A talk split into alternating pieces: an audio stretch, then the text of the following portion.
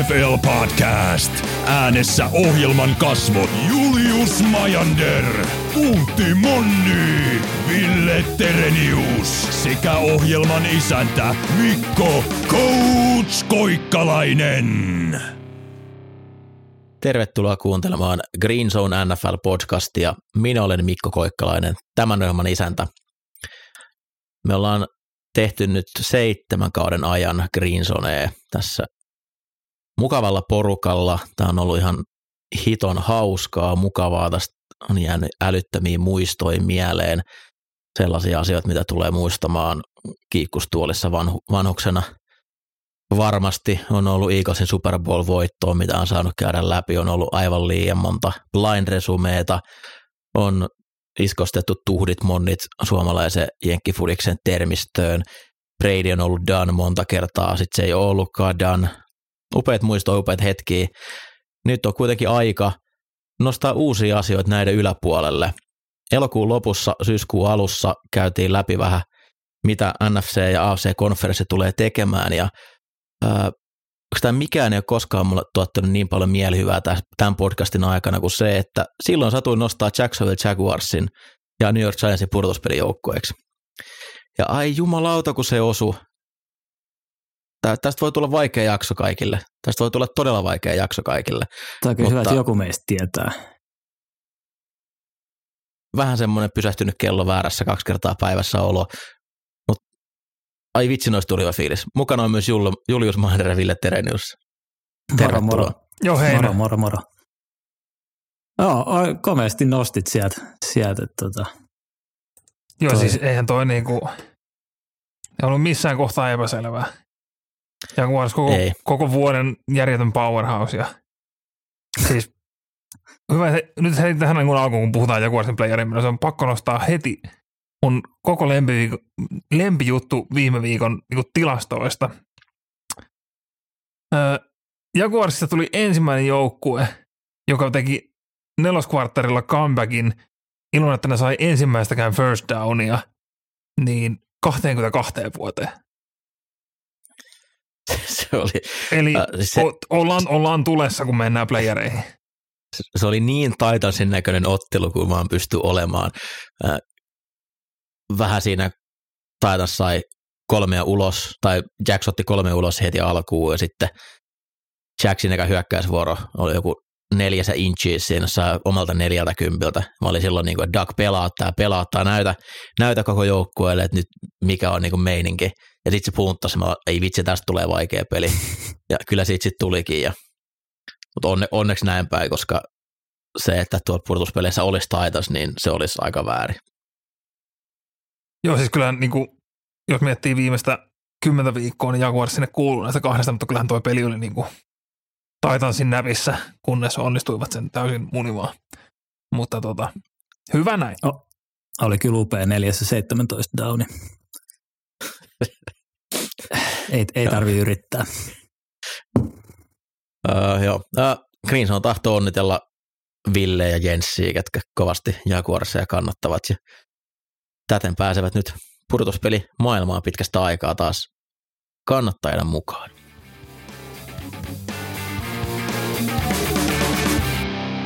Viime viikon voittajat ja häviäjät. Mitä viimeinen runkosarjaviikko piti sisällään, siihen pureudutaan nyt. Oikeastaan peli, joka oli viimeinen, niin mulla nousee päällimmäisenä mieleen sieltä isona voittajana Detroit Lions sekä heidän valmennus Dan Campbell Ben Johnsonin johdolla saivat pelattua Packersin ulos pudotuspeleistä, mikä oli oikein ihanaa. Mä jotenkin, vaikka heillä ihan kivoja faneja on, niin Aaron Rodgers on, on niin etova hahmo, että mä oon ihan tyytyväinen, että ne ei päässyt jatkoon. Samoin mitä heillä se linebackeri kävi tönimässä sitä huoltohenkilöstöä. Mutta kyllä Detroit on sinne kuulunut. Sääli, että meni sen Carolina-pelin mokaamaan. Ja tästä tullaan se, että kun alkukauden pelit on ihan yhtä arvokkaita kuin loppukauden pelit, niin älä tee itsellesi liian vaikeaa sitten loppukaudesta mokaamalla alkuun, mutta en tiedä, olisiko ihan yhtä villillä pelisuunnitelmalla menty, mikäli siinä olisi ollut heillä myös tämmöinen voittamalla sisään, että lähdetään vetää hook and ladder screenistä Ai, ai, ai. Viimeisellä, viimeisellä kahdella minuutilla 317 tilanteessa. Mutta sitten Dan Campbellin Lions on ollut koko vuoden. Et no ei se aina, aina olisi ollut, koska se, se on itsekin sanonut aina, että se on vetänyt. Mm. Se, se on kaksi kertaa itkenyt pelin jälkeen pressissä, että miksi hän ei pelannut sitä neljättä downia. Niin se on välillä ollut sitä, välillä ei. Mä, mä toivon, että se olisi ollut näin vapaata, kun tilanne olisi ollut, että heilläkin olisi ollut voitettavaa, oikeata voitettavaa. Mutta sitä ei koskaan saada tietää. Mutta kyllä muut NFC-kärkijoukkoja, niin varmasti mielellään otti tämän tuloksen, että Detroit siellä ei ole ja sinne menee sitten väsynyt Seattle. No tässä oli hyvä pelin jälkeen se Kirby Joseph, joka hapsi näitä intereitä Rodgersilta, niin twiittasi vaan, että jos me ei mennä, niin että kyllä me tekee. Mikä oli niin kuin, voin kuvitella, että se on melkoisen niin kuin, tunnelman onnistunut nostattaa asia Detroitin kopissa. Joo, se, on, se kuitenkin meni jatkoajalle se Seattlen peli siinä, niin varmasti se tulos on sieltä tullut, kun se veny vähän pidemmälle ja siinäkin Ramsilla oli kyllä kaikki eväät voittaa, mutta Baker Mayfieldin nuudeli käsi ei sitten riittänyt heittää vapaalle laita hyökkäällä, vaan Dix tuli sieltä hakemaan, mutta jotenkin niin kuin siis, nyt tälle ihan harmittaa, voisin oikeastaan käydä samalla muista wildcard-kierrokset tuli tuli iso häviäjä, että sinne nyt päätyi pääty pelaamaan. Esimerkiksi Miami Dolphins, sinne päätyi pelaamaan Seattle Seahawks. Joukkoja joita tällä hetkellä ei ole missään nimessä pudotuspelitasoisia, mutta kuten sanoin, niin sit kun koko kausi merkitsee, eli loppujen lopuksi ne rekordit kertoo, että onko arvot ansainnut sen pudotuspelipaikan vai ei, mutta ihan näitä viime, viime kierroksen otteita ja tämän hetken pelivirrettä katsoo, niin paremmat pelit nyt tulevana viikonloppuna saatas, jos siellä mukana ei olisi Miami ja Seattle. Sitten Julle. Joo, äh, häviäjä on ehdottomasti Brandon Staley. mitä, mitä vittua? Siis mi, miksi peluttaa startereet pitkälle tokalle puoliajalle? Äh, siellä on ollut jengi hajalla koko kauden. Äh, ja nyt esimerkiksi Mike Williams selkäpaskaksi ja ei, ei tiedä, että mikä pelikunto on, kunto on matsiin, mutta niin kun, ei ole niin mitään syytä, miksi peluttaa starttereita. Giants näytti hyvin, että ei, sitä ei tarvitse tehdä. Sinne voi laittaa ihan rivimiehet kentällä ihan hyvin, niin en, en, en ymmärrä.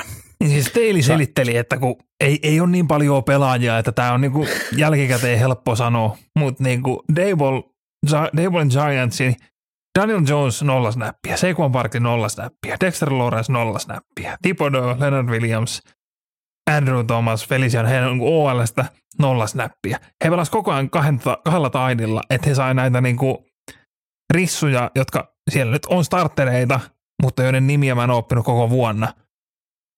Niin, että hekään ei joutuneet kentälle, vaan niinku pelattiin varmaan. Niin sitten tulee Staley, että no hei, Chargersille loukkaantumista ei ollut ikinä mikään ongelma.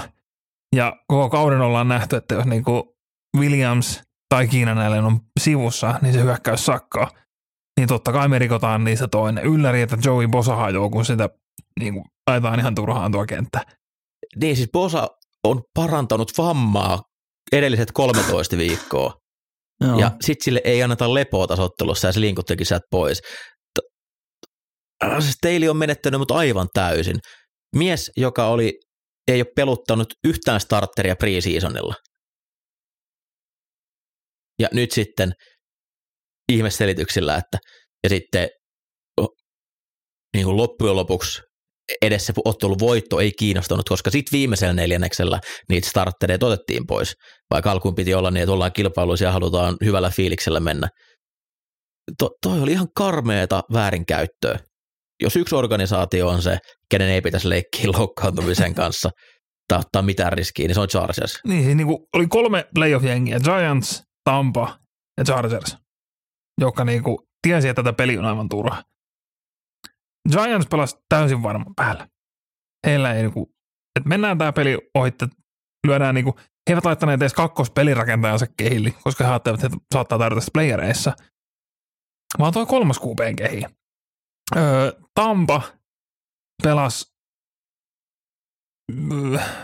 Brady pelasi viisi drivea, osa startereista jotka vielä sen jälkeen, mutta heiltäkin putosi niin kuin slottirissu ja sentteri vammoihin kesken pelin. Ja sitten tosivat, hei hei hei, nyt äkkiä, äijät sivuun. Sitten Chargers vaan niin kuin, no joo, näin ja miehiä tässä nyt putoo, mutta kyllä me nyt halutaan pelailla täällä. Ei Kestas. meillä ole kuin 48. Tai niin. Tampan voisi vielä niin kuin ehkä jotenkin, ei sekään mun mielestä järkeä käy, mutta niillä, niin ehkä niin kuin jotain, että voisi startata vähän sitä konetta sillä hyökkäyksellä. Mutta... Brady, Brady pelasi sen verran, että se sai sen ennätyksen. Se rikkoo mm. oman ennätyksensä, että sinällään niin kuin ok, ja niin kuin se Tampa hyökkäys ei nyt varsinaisesti näyttänyt niin kuin mitään heräysen merkkejä. Peli oli 10-10 siinä kohtaa, kun Tompa tuli sivuun. Mm. Ja siinä kohtaa oli ne kaksi niin kuin starteria hajonnut. Että sillä niin okei, okay, nyt, nyt voisi olla oikeasti aika lopettaa tämä. Niin se, että Chargers vaan niin kuin, oh, Staley on idiootti. Todellakin. Ville. Öö, Kam tarvii nostaa voittaja täältä. Sillä on, että tota, uusi Steve Vitun Gleason on syntynyt. Ää, seuraavat 20 vuotta niin Naihim Hines tulee virnuilemaan Billsin sidelineille aina kun Patriot saapuu kaupunkiin. Ja kun ESPN tekee 30 for 30 dokkaria tästä kaudesta, miten Billsillä, mitä kaikkea siellä tapahtui. Dawson Knoxin veli kuoli ja Hamlinin sydämen pysähdys, niin sitten tullaan heikuttaa kuinka Heinzin palautusteedet, ei yksi, vaan jo niin kuin molemmat, hei, kaksi samaan peliin, että näytti kaikille, että hei me selvitään mistä vaan. Ja tää oli niin kuin Super Bowl DVD-klippejä. Ja niin kuin, mä, se oli hieno tilanne, kun Naihim Hines juoksi sen palautus, ekan palautuksen heti pohjiin mun päässä mä vaan näin sen Steve Gleasonin vitun virne.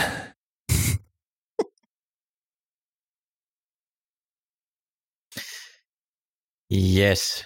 Äh, kierroksen suurin voittaja Chicago Bears. Äh, saivat lahjana ykköspikin tulevaan draftiin. He voi nyt miettiä, että haluuko he vaihtaa pelirakentajaa tai ottaa siitä aika hyvän hinnan. Sillä on, koska he on aikaisemmin käyttänyt Justin Fieldsin hakemiseen ykköskierroksen varauksia, niin heillä ei tämmöistä hirveän kärki nuorta talenttia ihan hirveästi siellä joukkueessa ole, jolloin he voisivat ehkä muutaman sen siinä tiputtautuu ja hakee lisä, lisäammuksia lippaaseen. Mutta käytännössä niin taivaan lahjana heille tipahti syliin ykköskierroksen pikki ja samalla siis, tai ykkös overall pikki ja samalla toi Houstonin, vaikka se hieno olikin se pelin loppu aivan käsittämätön tapa, miten ne voitti sen ottelun, niin valitettavasti toi vei tätä organisaatio aika paljon taaksepäin. Niin siis, joo Bears voitti tässä, mutta isona häviänä ollaan myös me ja kaikki muut, jotka tulee tekemään aikanaan mock draftia. Koska nyt kun Bell saa ykköspikin, kun Lavi Smith niin kuin, hän tiesi jo ennen peliä, että hän saa. Ja läksiäislahjana päätti, päätti haistattaa McNairille vitut. Niin nythän tämä niinku smokescreen-kausi on jo alkanut, koska siellä GM Pauls Bearsista jo sanoi, että no kaikkia pitää arvioida ja mitä tehdään ja Justin on ollut koko hyvä, mutta niin kuin pitää miettiä. Niin tota, mit, mitä he Bears nyt tulee tekemään? Kauppaako ne Justin Fieldsin, ottaako ne puolustuksen linjan kaivattua vahvistusta, treidaako ne alaspäin? Jos, jos sitä kauppaa ei tehdä ajoissa, niin meidän saamat saada aikaan huonoin mock draft ikinä on aika suuret. Mutta sanottakoon, että se Houstonin voitto TD, niin se meni sitä Coltsin puolustajan käsien läpi. Niin, niin kuinka paljon... Oliko siinä vähän taktikointia, Jim, että meidän divisioonaan ei tule ykköspikkiä? Niin, kuinka paljon Jim Irsay makso sivusta tälle puolustajalle, koska senhän takia se hommas Jeff Saturday tuohon joukkueeseen, että ne joko heikentää vastustajia tai ne saa itse semmoinen hyvä varausvuoro. Ja jotain shady tuossa oli. Laitan foliohatun päähän. Julle. Häviää Dallas Cowboys. Ei, ei nyt ollut ihan hirveän hyvä tapa lähteä playoffeihin. playoffeihin että tota, se hyökkäys oli aivan kammottava. Dak ei pystynyt heittämään palloa perille. Ää, muffattui puntteja, se puolustus paljon parempi ollut. Ää, ei, niin kun, nyt jos miettii tuota Tampamatsia, niin, niin alun perin olisin uskonut, että Dallas on niin helposti pyyhkii, mutta toki kaksi sellaista ailattelevaa jengiä vastakkain, että ei siellä organisaatiossa hirveän hyvä fiilis voi olla, olla nyt tulevaa viikonloppuun varten. Dak on siitä mielessä mukava ihminen, että kun vastustaja tekee virheen eikä pysty poimimaan, tekemään piksiksiä hänen heitostaan, niin hän antaa mieluummin sit seuraavalla heitolla ihan vastaavan, jotta kaveri pääsee tekemään TD ja pääsee hyvällä fiiliksellä offariviettoon. Kendall Fuller varmasti kiittää tästä. Kyllä toi Dallas on vähän semmoinen ankeras tällä hetkellä, että vitsi siitä on vaikea ottaa selvää, että mitä ne, mitä ne on, onko ne hyviä vai ei.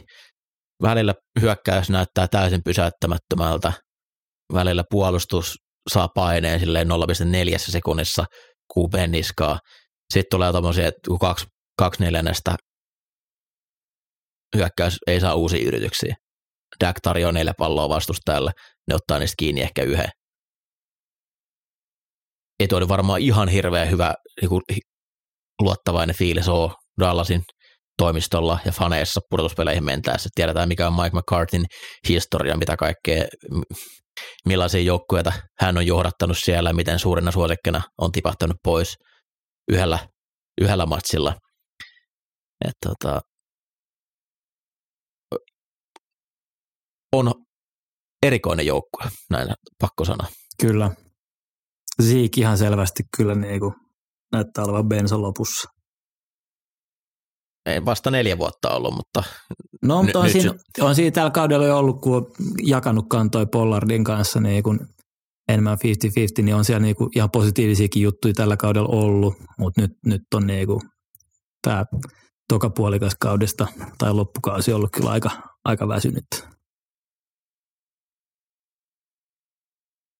Ville. Lisää voittajia. Poistutaan huipulla. Ensin Lavi Smith, mutta tota, sitä jo perattiin tuossa. Mutta tätä meidän ehdottomasti puhua yhdestä meidän kummipelaajasta, kun Kenny Galladay kirjoitettuaan neljän vuoden ja 72 miljoonan dollarin diilin kaksi vuotta sitten – niin otti nyt todennäköisesti viimeisessä pelissä hän Giantsin kanssa ensimmäisen touchdowninsa Giants-paidassa. Ja viimeisellä downilla. Mm. Kyllä, siis se, se oli oiva lopetus Colladayn uralle Giantsissa. Melkoinen, melkoinen suoritus kaikkinensa. Se, että se Lionsissa veti sen jonkun 1200 yardia 11 TDtä kauden ennen kuin sitten hajos sopimusvuonnaan ja tota, kirjoitti ison lapun toisaalle, niin tämä ei ollut ehkä ihan sitä, mitä odotettiin. Mites nostaako tämä nyt sitten Ketleman niin tänä, tällä viikolla häviäjäksi vai voittajaksi? Oliko Ketleman sittenkin oikeasti tässäkin? Ma, mahdoton sanoa. Mutta tuntuu, että tämä oli enemmän valmentajan, paidan katto. tämä oli enemmän valmentajan niin kuin, haku. Ei, tämä ei, tämä ei mene Ketlemanin piikkiin alkuunkaan. Joo, pannaan Joe, Joe Judson syyksi. Öö, onko teillä vielä muita? O- ollaan käyty mun mielestä. Eikö niin, tämä meillä on semmoinen... aika paljon tavaraa tällä viikolla. Niin, tässä oli niin kuin varsin vähän pelattavaa tällä kierroksella. Ja siinä mielessä, kun noin yö, yöpelit Titans taitosottelu ja Detroit-ottelu oli ne, mitkä merkkasi, niin ja nyt tuossa tuli läpikäytyä, niin ehkä me jätetään nyt runkosarja taakse ja siirrytään eteenpäin. Taas sattuu ja tapahtuu. Seuraavaksi vuorossa viikon NFL-uutiset. Aloitetaan uutisilla ja viime viikolla, kun käytiin läpi tota kesken jäänyttä Bengals-Bills-ottelua, niin silloin ei tiedetty, mitä, mitä se tulee vaikuttamaan, ja sitten NFL teki varsin merkittäviä muutoksia omiin sääntöihinsä. Hätiköidyn huono ja, ratkaisu. Ja ihan kaikki siitä nyt ei toteutunut, kun Ravens punttasi ton ottelun, eikä halunnut haastaa Bengalsia voitosta, mutta se nyt konkreettinen, mitä siitä jäi, niin Chiefs otti EFC ykköspaikan, mutta mikäli Bills ja Chiefs etenee AFC konferenssifinaaliotteluun, niin toi ottelu tullaan pelaamaan puolueettomalla kentällä.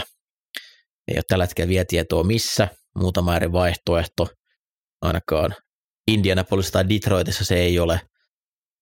Siellä oli jotain hevoskisoja tai jotain, mitä siellä oli menossa. Että niitä, Indianapolisissa taisi olla toi lentopalloturnaus. Joo, joku, joku Hesakappi vasta tyyppinen juttu oli, niin sinne se ei mene. Mutta Chiefs saa buy, buy edun, Bills sitä ei saa, mutta ainakin nyt jo, mikäli Bills päätyy sitten Chiefsiin vastaan sinne, niin silloin he eivät joudu pelaamaan Arrowheadilla, tai mikä se onkaan nykyään, se on joku Quest. Arrowhead. Joku vastaava. Heinz Field. Joo.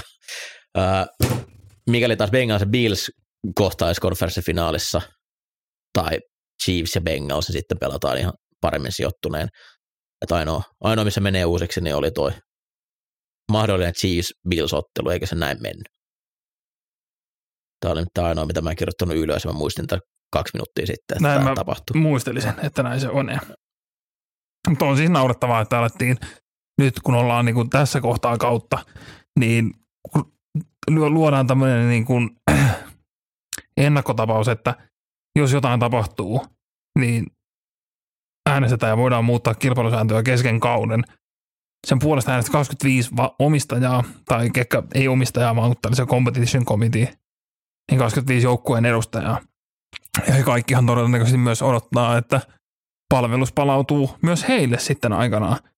Niin nyt me mennään siihen, että mitäs kun ensi vuonna kolmosviikolla käy samanlainen juttu Coltsin ja Texansin pelissä. Niin me siinäkin kohtaa muuttaa sääntöjä taas. Mutta nyt kun me ollaan näin pitkällä kaudella, niin kuin lopussa, ja skenaariot oli tavallaan niin kuin aika selkeitä, mutta tota, sama hommahan pitäisi silloin tehdä joka tapauksessa. Oli se joukkue mikä tahansa, oltiin missä kohtaa kautta tahansa. Ja, niin, Bengalsihan tässä oltiin kusemassa silmä aika pahasti, tai he, heiltä vietiin mahdollisuus edetä pidemmälle ja sitten vielä niin kuin, voisivat voittaneet oman divarissa, mutta kolikko, kolikko on heitetty siitä, että kumman kotikentällä peli pelataan. Se nyt ei sitten onneksi, onneksi siihen mennyt, kun Bengals voitti se ottelun. Mutta jotenkin mulla jää semmoinen fiilis tästä, että liiga ei vaan halunnut laittaa Billsia kärsimään kaikista eniten, koska he, heidän pelaajalle kävi tämä juttu.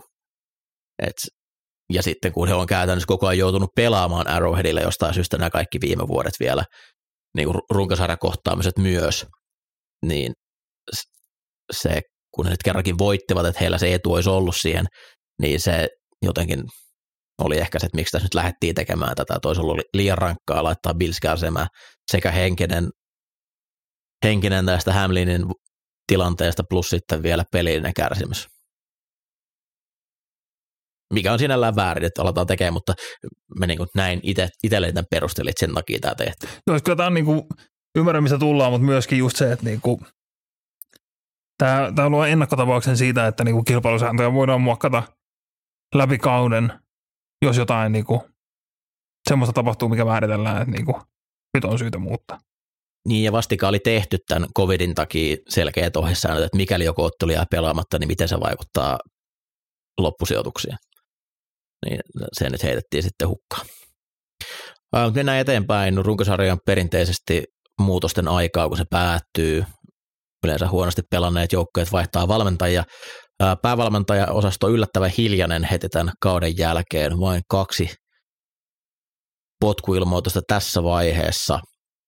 En tiedä, onko tuo Houston tullut jo virallisesti, mutta me oletetaan, että se näin on ollut, mutta ennen viimeistä peliä tuli siis jo huhut ilmi, että Oli, se oli siis tulee. hyvin nopeasti pelin jälkeen, jo Lavi Smith sai purtu. No niin, eli oli jo ennen peliä tiedossa, että Lavi Smith tulee Houstonin jättämään jälleen yksi kausi yhden kauden päävalmentaja tuossa organisaatiossa. Onneksi sitten Läksiäis lähinnä pääsi kostamaan ja vei joukkoa se ykköspikin voittamalla sen viimeisen ottelun. Ja vielä ei ole nyt ainakaan julkisesti tullut, mutta oli myös jotain puhetta, että joukkueen GM Nick Casario voisi saada potkut, koska mun mielestä jos mies palkkaa kaksi päävalmentajaa, kenet se vuoden jälkeen tai seuraa erottaa vuoden jälkeen, niin hän ei ole myöskään oikein mies tehtävässään jatkamaan. Miten Julle näet Houstonin houkuttelevuuden muille valmentajille? Mm, onhan siellä ihan hemmetisti tekemistä eikä ole pelirakentajaa talossa, niin, niin tota, eihän se houkuttava ole. Toki niin kun Houston tämän loppukauden on, on vetänyt ihan niin kun tiukille, tiukille parempia jengejä, mutta ei, ei kyllä, e, en, en ihan niin kuin heti olisi hinkumassa sinne, että et tota, kyllä mä kandidaattina odottelisin, odottelisin mahdollisuuksia, että mitä, mitä on tarjolla ja mahdollisesti niin kuin, no kyllä, kyllä nyt HC-paikka onhan se niin kuin palkka, palkkaa lisää, mutta että on, on siinä mietittävää varmaan niin kuin koordinaattoreille ihan paremman, paremman paikan etsimistä kuin se HC-paikka siellä. Ja sitten just tämä, että kaksi edellistä on saanut vuoden jälkeen potkut. Niin, kyllä. Ja, no nyt, en, nyt ei ole ollut huhuja, että Josh McCown haluttaa siihen paikalle. Tuntuu, että, että se oli enemmän uh, Jack Easterbyn, koska olivat saman uskonlahko edustajia, niin oli se ollut se, että ilman, ilman minkäännäköistä kokemusta olisi tullut vetämään joukkuetta. Mutta tämä tuntuu niin väärältä, että kaksi vähemmistöedustajaa saa vuoden näyttöpaikan silleen, että joukkueen täyssyysipaska. Se on tyhjennetty kaikesta talentista. Ja laitetaan tämmöinen niin kuin, että me ei nyt vetämään tota, että me oot siinä niin kauan, kunnes me löydetään joku, joka me siihen oikeasti halutaan. Mä en, en hirveästi arvosta Houstonia tällä hetkellä organisaationa ja en, en kyllä, ei olisi omissa papereissa lähelläkään kärkeä. Varmaan hyvin viimeisiä paikkoja, mihin haluaisin itse päävalmentajana mennä. Tai minä valmentajana. Uh, Arizona Cardinals, siellä tehtiin viime kauden jälkeen jatkosopimukset sekä päävalmentaja Cliff Kingsburylle että general manager Steve Kaimille sekä pelirakentaja Kyler Murraylle. Ja alle vuosi on mennyt ja tällä hetkellä heistä jäljellä on enää Kyler Murray. Kingsbury sai ihan rehelliset potkut ja Kaim jäi jo tuossa joulukuussa terveys, terveyden takia pois joukkueen toiminnasta ja nyt astuu sitten ihan lopullisesti sivuun. En tiedä, onko tämäkin ollut sitten vaan maskeerattu näin, että saa lähteä mukaan omin, äh, omin ehdoin, eikä olisi potkuja tullut, mutta tästä... Ei nyt ihan heti mieleen, että joukkue antaa jatkosopimukset sekä päävalmentajalle GML ja molemmat saa, ei ole enää seuraavalla kaudella joukkojen mukana. Ja tähän Kaimiinhan liittyy myös se, että niinku, no ensinnäkin toi niinku Arizonan kausi. Siellä tota, Kaim oli hetken tässä loppukaudessa sivusta ja running back coach, OL coach sai furt kesken kauden. Ja tota, tämä OL coach, joka sai fudut siitä Meksikon matkalta. Tähän, tähän liittyy erittäin villi. Tämä on niinku, ske- nyt sitä foliohattua voi pitää päässään. OL väittää kivenkova, että hän ei tehnyt mitään väärää, että se on niinku, ö, turvakameran nauhalla niinku eri ihminen kuin kuka hän on oikeasti. Ja hän on semmoinen iso kaaliju goatita. Par. niinku, hyvin, hyvin Steve Kaimin näköinen mies – ja kun nämä väitökset tuli julki, niin silloin Steve Kaim jättäytyi pois terveyssyistä. Ja nyt Kaim niin kuin astuu kokonaan alas tehtävästään, niin kyllä tässä on pieni, pieni foliohattu paikka on, että mitä siellä oikeasti on tapahtunut, mutta tota, saa nähdä, tuleeko sieltä jotain, selviääkö jossain kohtaa. Joo, kyllä mulla on ainakin, no ei, molemmat oli muista oikeat päätöksiä, että tämä, or, tämä organisaatio, no jatkosopimukset oli itsessään hyvin, hyvinkin outoja, että kumpaakaan ei olisi ollut pakko tehdä oikeastaan ja toki nyt sitten omistaja on velvollinen maksamaan. No Cliff vetää nyt rahaa 2026 asti, että ei ole paha, ei ole paha ei, duuni. Ei ollenkaan Pääsee huono. perheen kanssa vähän viettää aikaa. Mutta olihan tuo niin silloin, ottaa shekkiä. Silloin se kokainiluola siellä, missä se otti niitä. Niin, just perheen kanssa viettää aikaa. Kyllähän tuo niinku, Arizona, hei, Kyler Murray, Jack Ertz molemmat hajosi kauden aikana, Hopkins oli kuusi peliä sivussa. Niin mitä ne, mitä ne heidän odotukset nyt sitten loppuviimein tuossa kohtaa on. Mutta tota, kyllähän nyt on aika selvää, että Kyler Murray ja Cliff Kingsburyn suhde ei toiminut. Kingsburystä nyt ollut jo, että lähtisi OC tai on, olisi haluttu OC johonkin näihin joukkueisiin. Mä itse ehkä näen, että lähtee kiilottaa kilpeänsä tuonne yliopiston maailmaan. Ja... Bill O'Brien on taas niinku, se on se Nick Saban School of kaikki, kaikille niinku, vanhoille coachille, jotka taipu, kaipaa vähän semmoista niinku kilven kiilotusta. Sieltä on tota, moni, moni valmentaja käynyt vuoden kaksi Alabama staffissa, niin Bill O'Brien sieltä nousee taas johonkin päävalmentajan paikalle, niin Kingsbury on ihan ok OC Alabamalla. Sitten koordinaattoreita on vaihtunut päävalmentajia enemmänkin tässä kauden jälkeen. Washington Commanders erotti hyökkäyksen koordinaattori Scott Turnerin – ja tässä ainakin mulla ensimmäinen ajatus mielessä oli, että nyt löydettiin Fall Guy. Et en usko, että Scott Turner oli se, joka päätti hommata Carson Wentzin tuohon joukkueeseen. Hänellä on annettu joku kahdeksan eri pelirakentajaa viimeisen kolmen kauden aikana, ketä hän on joutunut pyörittämään. Ja musta kuitenkin siihen nähden ihan kohtuullista tulosta pystynyt tekemään. Ja Scott Turner ei ollut ton joukkueen isoin ongelma. Ei. Kyllähän siis ajoittaahan se on pyörinyt ihan, ihan nätisti. Onhan siellä talenttia kaikkialla muualla kuin pelirakentaja paikalla. Niin kyllä niin kuin, kun se, no, otettiin Turnerin sivuun, se ottaa siitä niin kuin, Rivera pääsee jatkaan seuraavalle vuodelle, mutta niin kuin, Ron Rivera 12 vuotta päävalmentajana kolme voitokasta kautta. Onhan se niinku vakuuttava, vakuuttava esiintyjä osa 85 Bearsia ja kaikki se, mutta myöskin se niin hc näytöt on aika ohkaset.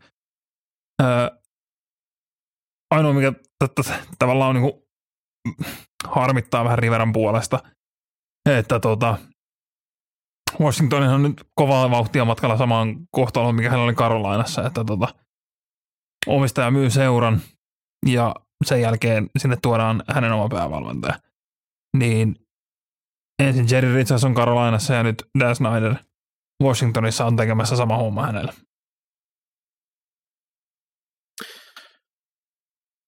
Cleveland Browns antoi potkut puolustuksen koordinaattori Joe Woodsille. Tämä ei ollut hirveä yllättävää sen verran sankka oli tuo Brownsin puolustuspelaaminen, etenkin tuossa alkukaudesta. Se hieman parani loppuu kohden, mutta iso, iso pettymys tämä kausi kyllä kokonaisuudessaan. Siellä on talenttia, siinä nyt ainakin ää,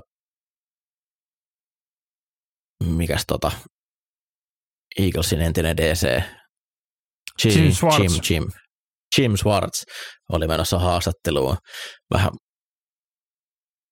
mielestäni erittäinkin pätevä siellä. Kaikki tietää, mitä sieltä tulee, mutta ainahan pystyy hyvän puolustuksen kasaamaan ja varmaan Miles Garrett tykkäisi aika paljon siitä, että pääsisi Schwarzin puolustukseen, puolustukseen temmeltämään. Sen lisäksi itse, vielä Tennessee Titans antoi potkut heidän hyökkäyksen koordinaattori Todd Downingille. Ää, Downingilla oli tässä kesken kauden myös tämä rattijuopumusepäily, mutta ei pystynyt missään vaiheessa oikeastaan saamaan hyökkäystä samanlaiseen lentoon, mitä se oli Arthur Smithin johdolla. Hyvin samantyyppistä yritti jakaa. Toki äh, Smith sai ehkä sen täysin priiman Derek Henryn. Tauding joutui siellä hieman väljähtyneellä versiolla vetämään. Käytti kyllä kaiken, mitä oli käytettävissä, antoi niin paljon kantoja, mitä vaan yksi ihminen pystyy ottaa vastaan, mutta ää, nyt sitten kun tänään siitä tippu, niin vaikea talia. Jotenkin se ehkä tarvii pientä semmoista shakeusta, että Mike Rabel on ehdottomasti se oikea päävalmentaja sinne, puolustuksessa on hyviä, hyviä palasia, mutta jotain tuli hyökkäyksellä oli tehtävää, tämä oli aika odotettu ainakin mulle. Niin ja siis tänä Hill, eh, Arthur Smith toi myös niin kuin tänä Hillin sen par, parhaat vuodet ja oli AJ Brownia ja näin, että onhan tuo hyökkäys kuitenkin ihan erinäköinen, että, että tuota, tiedät meneekö tämä nyt Todd Downingin piikkiin, mutta että kyllä jotain freesausta se, se tarvii ja no varsinkin pelaajia, pelaajia mutta ehkä vähän. Kyllähän tämä niinku semmoinen niinku, tavallaan Vrabelin voitto on kuitenkin, että tota, OC lähti, general manager lähti, hän on nyt niinku big dog in the house. Nyt katsotaan, minkälainen GM sinne tuodaan, minkälainen OC ja mihin suuntaan jengiä lähdetään kehittämään.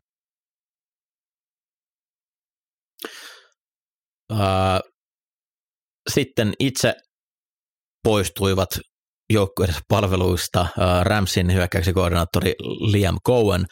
Hän lähti Kentakin yliopistoon ja sitten Atlanta Falconsissa erittäin pitkän NFL-uran vetänyt Dean Pease, mun suosikki nimi NFLssä. Hän lopetti ja mä jään kaipaamaan niitä viittejä, kun puhutaan Dean Peacein pressikonferenssista, koska aina kun hän sanoi jostain ihmisestä, niin joku toimittaja kirjoittaa Dean Peace on ja sitten kaksoispisteen sen jälkeen sanoo sen lauseen.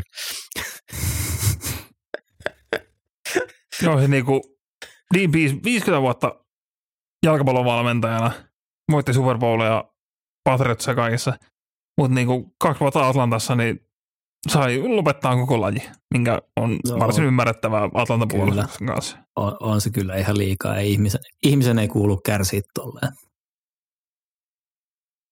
Otetaan tähän myös breaking news. Tun, tun, tun, tun. Onko se uh, nyt tapahtunut? Ei, mutta NFL on juuri julkaissut Pro Bowlin lajeja, mitä kaikkea tulee tapahtumaan Pro Bowlissa. Uh. Ja he, helmikuun toinen päivä torstaina pelataan muun muassa Epic Pro Bowl Dodgeball, eli polttopallo. Ja sitten on Lightning Round, ja ensimmäisessä kilpailussa heitetään vesipalloja toisilleen kilpa, niin kuin joukkuekavereilleen sille, että aina viedään etäisyyttä vähän pidemmälle, kuka pystyy pitämään palloa ehänä mahdollisimman pitkälle. Löytyy muun muassa golfausta, sitten pelirakentajille on heittokisoja, parasta kiinniottoa etsitään. Ja on kaikki tietysti myös sponsoroitu, että Best Cats presented by Uber Eats ja kaikkea tällaista. Että nyt, on, nyt on kreattu. On myös Kick Tag Toe, eli ne pelaa niin ristinollaa potkasemalla. Onko tämä odotan, odotan innolla. Nickelodeonin slimeit kehissä? Joo, siis tämä mun kysymys liittyy siihen, että niinku tässä ennen jaksoa alettiin, niin Jetsistä tuli kahden suuntaisia tietoja, että siellä Michael Fleur olisi saanut fudut tai ei ole saanut fuduja. Ollaan sen suhteen vielä vähän niin kuin odotellaan. Olipa kyllä niin, kun nyt oli breaking news. Oli melkein parasta breaking newsia, mitä meillä on tullut. Me ollaan muutama nyt päästä tässä käymään. Tämä oli, ainakin sai mulla sykkeet koholle. Green Zone. No, ennen kuin mennään noihin purtuspeliotteluihin, niin hieman nopeata katsausta joukkueisiin, kenen kaudet päättyy runkosarjaan. On vähän fiiliksiä, mikä, mikä fiilis jää kaudesta ja millainen on joukkueasetelma odotukset tulevaan off-seasoniin ja kauteen sitten. Käydään eka NFC läpi ja aloitetaan Washington Commandersista. Mulla on periaatteessa ton, niin rosteri osalta ihan valosa odottama tuohon, mutta se, että mistä se pelirakentaja löytyy, se on se iso juttu. Ja Sam Howell, oli... näytöt on annettu. Mm. No, ei, miksei, miksei. Mm. Mm. Koska heillä on erittäinkin laadukas laitahyökkäjä kolmikko. Puolustuksessa on oikeasti gamebreakereita siinä linjassa useampi kappale. Tuohon kun tiputetaan oikea pelirakentaja. Tai oikea niin omistaja. Se on se ehkä, mitä Washingtonissa niin. eniten mm, odottaisin tällä hetkellä. Jep. Mielestäni niin isoin merkki siitä, että Dan Snyder on miltei jo ulkona, on se, että niin kuin toka viikolla runkosarjan viikolla piti äkkiä esitellä vielä uusi maskotti ikään kuin, ikään kuin lähtölahjana, että minä haluan jättää jälkeni tähän joukkueeseen. Mutta tota, just se, että hei, on uusi brändätty joukkue ja erittäin niin, uusi nimi ja sitten niin kuin, siis kun tuo joukkue myydään, niin todennäköisesti se sikapukuhan tulee vaihtuu. Se, se ei ollut, se oli ihan hauska hahmo, mutta ei se mikään häävi ollut. Mutta sillä niin toka runkosarjan viikolla, niin hei nyt julkaistaan, meillä on hieno uusi maskotti. Niin kyllä se Snyderit on aika lailla matkalla ulos. Joo, tämän, mun piti käydä tätä tarkemminkin läpi. Mä unohdin silloin, kun tämä julkaistiin. Tosiaan toka vikalla viikolla tuot uuden maskotin, ja sitten sulla on nimetty just joukkue Commandersiksi, niin minkä takia se on Major Daddy, eikä Commander Daddy. Mm. Onkin uskomaton. Siinä Tää on niinku, niinku. Mutta hei, ihan niin kuin Washingtonin kaikki niin kuin Sean Taylor muistelot ynnä muut, niin Major Talikin, niin ei yhtään sen makuinen, että olisi niinku just sillä viikolla keksitty, että hei nyt äkkiä pitää tehdä jotain. Tämä sopii kyllä brändiin hyvin. Hmm. Julle, Carolina Panthers. Joo, äh, en, en kyllä ottanut ennen kautta ihan hirveästi mitään, mutta mun mielestä siellä on kyllä ihan hyviä palasia, palasia kohillaan. Siellä on hyökkäyksen linjaa boostattu tulee äh, edellisissä drafteissa. Äh, QB, kyllä sielläkin on, on se niin kuin kysymysmerkki, kysymysmerkki, että on siellä aukko jengissä, mutta että ihan, ihan kohtuullinen kausi Carolinalta takana, takana ja tota, kyllä, kyllä mä näen, että jengi voi olla sneaky good tulevina vuosina. Mä olisin taipuvainen uskoa jopa, että Carolina on näistä houkuttelevin näistä päävalmentajapaikoista. Mm. Siellä on niin kuin tosi hyvä runko ympärillä divisioona, missä niin kuin ei ole mitään muuta kuin kysymysmerkkejä. Tomppa todennäköisesti sieltä poistuu. New Orleans ja Atlanta ihan sekaisin, niin toi on ehdottomasti niin kuin valmentajan kannalta houkutteleva. Iso, iso kolaus nyt jäi viimeiseltä viikolta. Saa nähdä, miten tota vaikuttaa ensi kauden alkuun, kun siellä tota, molemmat starterikaardit jos right guardilta katkaisi ACL ja vasemmalta kaardilta murtu nilkka. Niin luo pieniä offari kysymysmerkkejä se juoksupelille, mutta tota, Mä sanon, että toi on pikkejä, niinku...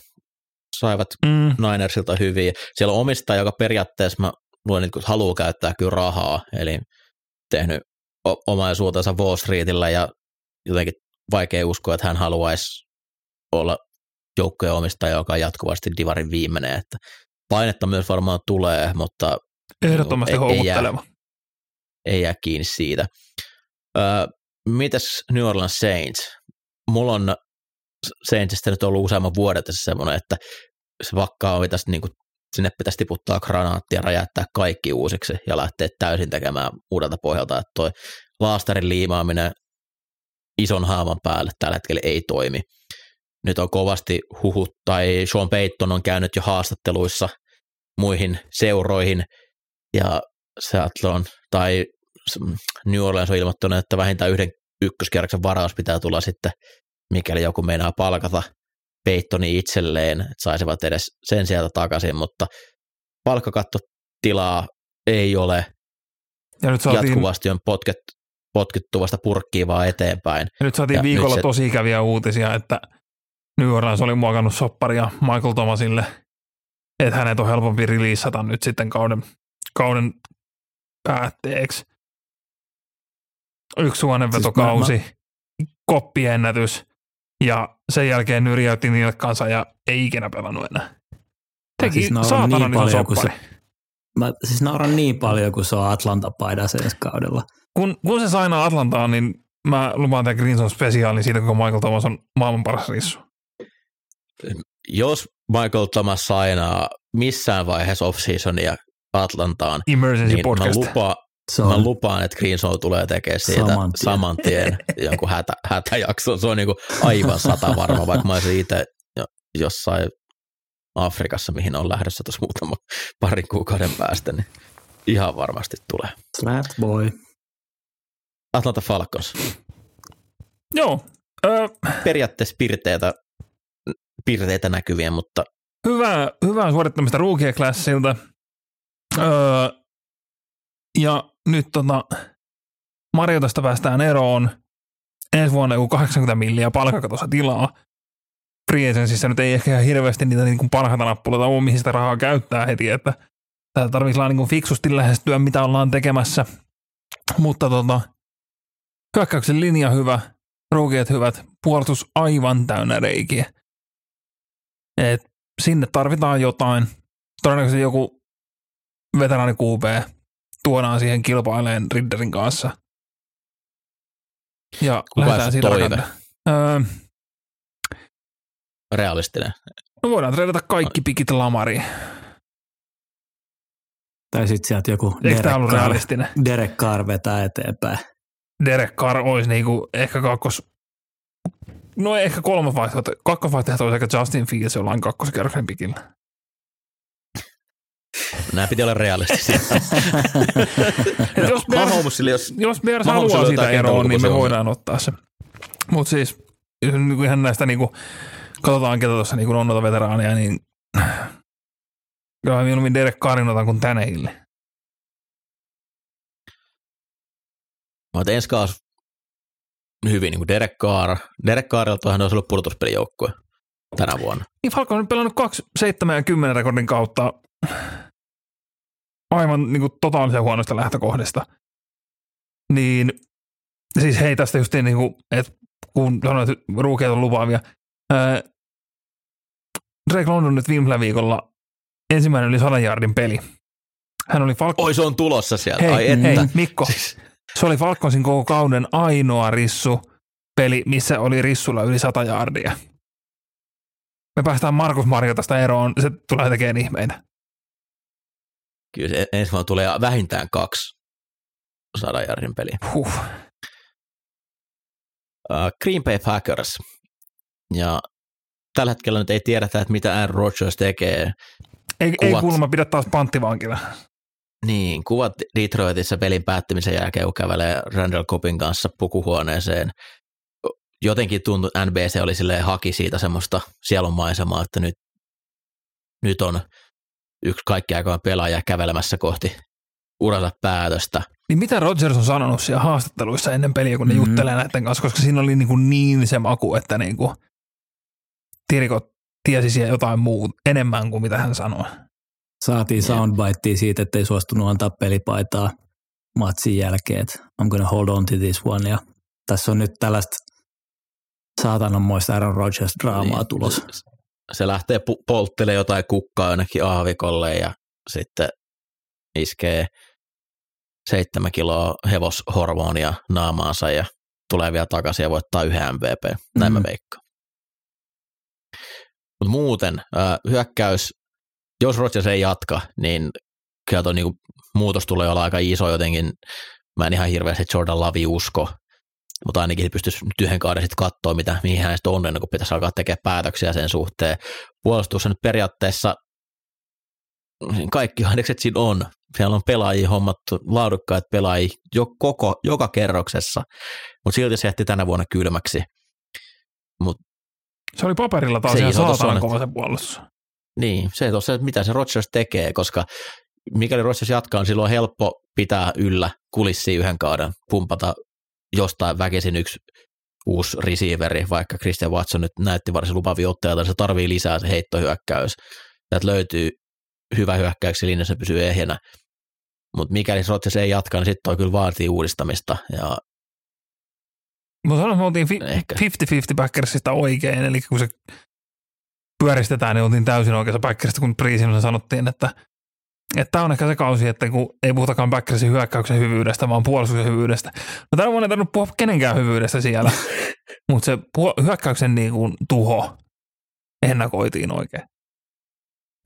Detroit Lions, varmaan se, mille kaikki antaa tällä hetkellä niin kuin ensi kauteen isot odotusarvot. Siellä on se iso kysymys, että mitä, mitä tapahtuu pelirakentaa paikalla. Jared Goff periaatteessa, kun katsoo kaikkia tilastoja, niin ei, ei pitäisi miettiä uutta pelirakentajaa, vaan heidän pitäisi jatkaa Goffilla. Se saa hyvän varausvuoron Ramsista, että jos sattuu uh, draft board tippumaan just oikein, niin sieltä voi olla pelirakentajaa tarjolla. Puolustukseen tarvitaan ehdottomasti vielä lisää pelaajia. Hyökkäyksenkin semmoinen niin alfa-receiveri. Uh, Brown on, on varsin kiva, mutta enemmänkin semmoinen slotti, iso, iso ulkopuolella laita hyökkääjä. TC Uusta on tulossa. Kaivataan. Yeah. Joo, mutta siis sieltä, Mut. sieltä ruki, ruki, joka hädituskin pelasi tällä kaudella, Williams, niin ää, pieni kokoinen toki, toki mutta tota, Lionsilla on niin oikeastaan kortit alkaa olla omissa käsissään, että pystyy tekemään aika paljon ja, ja tota, olisi kyllä ihan makeeta, jos draftaisi QB, QB ja Goffilla kuitenkin niin kuin menisi yhden kauden ja antaisi rukin mennä, mennä mutta sitten taas toisaalta voi draftaa alaspäin, hankkia lisää pikkeet, että toi puolustus nimenomaan kaipaa, kaipaa hyviä bodeja, bodeja niin tuossa tota, voi olla kyllä sellainen niin kuin aika kova makeover puolustukselle kanssa tulevalle kaudelle. Mutta kaikki tulee pikkaan ne pudotuspeleihin ensi vuonna, ja yep. sitten se on pettymys, jos ne ei sinne pääse. Ja se tulee menettää Ää... Jim Schwartzin puolustuksen senior assistanttina, vai mikä sen titteli olikaan siellä, niin Katsotaan Chicago mikä. Bears, koitetaan nostaa vähän ta- tahtia tässä. Chicago Bears. viisi minuuttia. Chicago Bearsilta muuten absoluuttisesti täydellinen tänkkäysefortti, paitsi että ne maksoi kolmas, kolmannen toisen pikin tuosta Chase Claypoolista. Se oli kyllä. Se, on, se oli vähän kova hinta, mutta niin kuin, kun tiedetään, että tuossa niin rosterissa ei muu, mitään muuta olekaan kuin aukkoja, niin nyt on saamat reidata alaspäin ja rakentaa sitä joukkuetta täysin uudeksi. Hyökkäyksen linja, laita hyökkäjäosasto, siinä paljon tekemistä, että antaa kuka sitten pelirakentaja onkaan, niin heillä on eniten palkkakattotilaa aivan ylivoimasti koko liigassa – että nyt voi alkaa heittelee hullua rahaa ja luulen, että Justin Fields voi olla sellainen pelaaja, että toi monet haluaa ehkä lähteä kokeilemaan. että jos vaihtoehto, että Houston vai Chicago, niin todennäköisesti mieluummin Chicago. Ja tässä on vähän se ongelma, että ö, Falconsilla on toiseksi eniten käppiä, ja on eniten. Bearsilla oli kaikista joukkoista vähiten säkkejä ja Falconsilla toiseksi vähiten.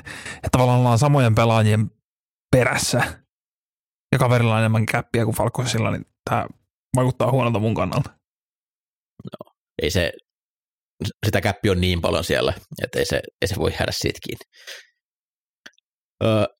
Rams, tämä on ehkä mielenkiintoisin organisaatio tällä hetkellä. Tämä voi olla täysin erinäköinen. Sean McVay on tällä hetkellä tauolla, hän miettii, mitä hän haluaa tehdä. Hän kovasti miettii jo ö, pientä väli, aikaa jalkapallosta viime kauden jälkeen. Sean McVay haluaa olla Aaron Rodgers niin paljon. Hän antaa nyt omille valmentajilleen tilaisuuden, että voitte vapaasti neuvotella muiden seurojen kanssa, jos haluatte vaihtaa joukkuetta. Toi voi olla totaalisen tyhjä valmentajista, jolloin jos tuossa päätöksessä venyy, niin aina kun lähdet takapakilta, takamatkalta hakemaan näitä valmentajia, niin se voi vaikuttaa siihen, mitä tekee Aaron Donald, hän meinasi eläköityä viime kauden jälkeen. Matthew Stafford on ollut vähän, nyt Stafford tosi ilmoitti, että hän, hän meinaa kyllä pelata, mutta mä sanon, että nyt jos pitäisi feikata, niin Rams on top, top 5 varaava joukkueelle, ja ne on sitten treenannut sitäkin pikkiä johonkin niin myös ensi vuonna. Joo, ei toi ihan vahvalta näytä. Kyllä toi aikamoinen sellainen muuttolintu porukka nyt meinaa olla. Et aika hämynen kyllä. Et siis niin kuin periaatteessa, jos, jos kaikki loksahtaa paikoille ja jengi tulee takaisin, niin ei nyt ehkä suoranaisesti kompiittaava jengi, mutta mut niin kuin ihan solid. viimeinen NFC-joukkue Arizona Cardinals, siellä on myös pakka. Roskaa. Hyvin, hyvin sekasin. Valmentaja pitäisi löytää. Kyler Murray tulee menee pitkälle ensi vuoteen tai alkukauteen, että hän on pelikunnossa. Sen verran myöhään toi polvioima tuli, miten se vaikuttaa hänen parhaaseen ominaisuuteen, eli liikkuvuuteen. Näistä nykyään noista aseellista on niin kuin mahdoton sanoa, että onko se täysin kunnossa kuuden kuukauden jälkeen tai yhdeksän kuukauden jälkeen vai 12 kuukauden jälkeen. Bidwell haluaa siellä palkata ensin mielellään GM, sitten vasta HC, mikä asettaa myös vähän niin kuin takamatkalle heitä tässä hommassa. Ja yllätys, yllätys, Kyler Murraylta, hänellä on sananvaltaa siinä, kuka valmentaja palkataan. Niin saa nähdä, mitä Cardinalsistakin tulee ensi vuonna.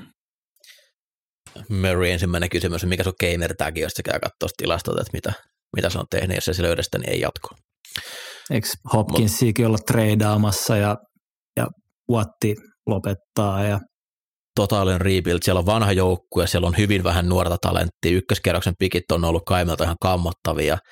Ää, en odota hirveän ruusut lähi, lähivuosia Cardinalsille.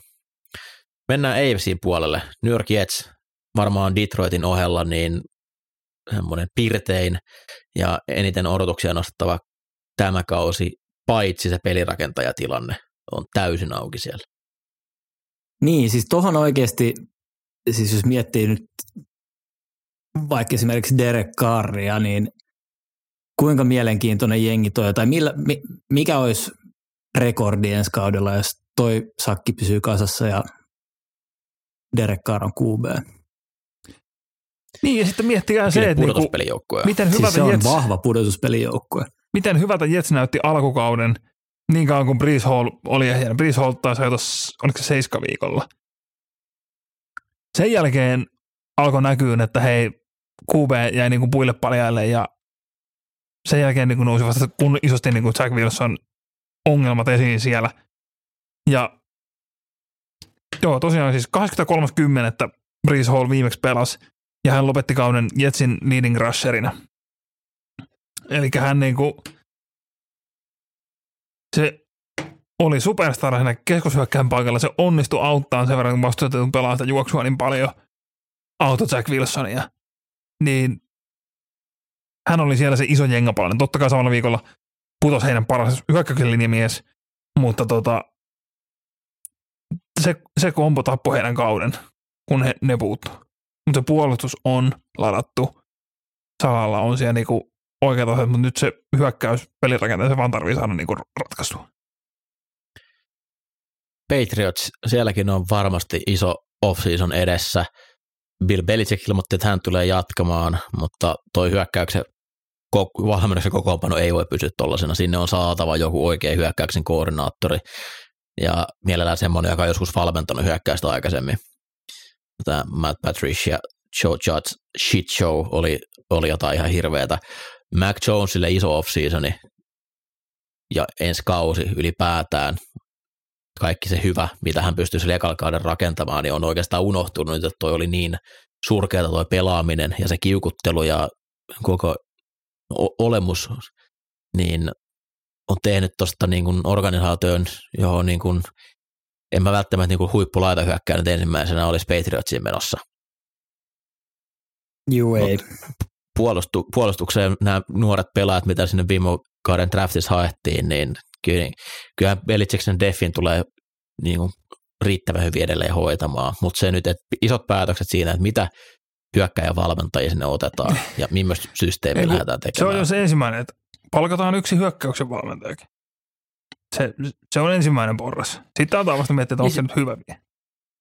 Palkatkaa kymmenen valmentajaa. Miksi teillä on ylipäätään koko joukkueessa vain kahdeksan valmentajaa, kaikille muille joku 25?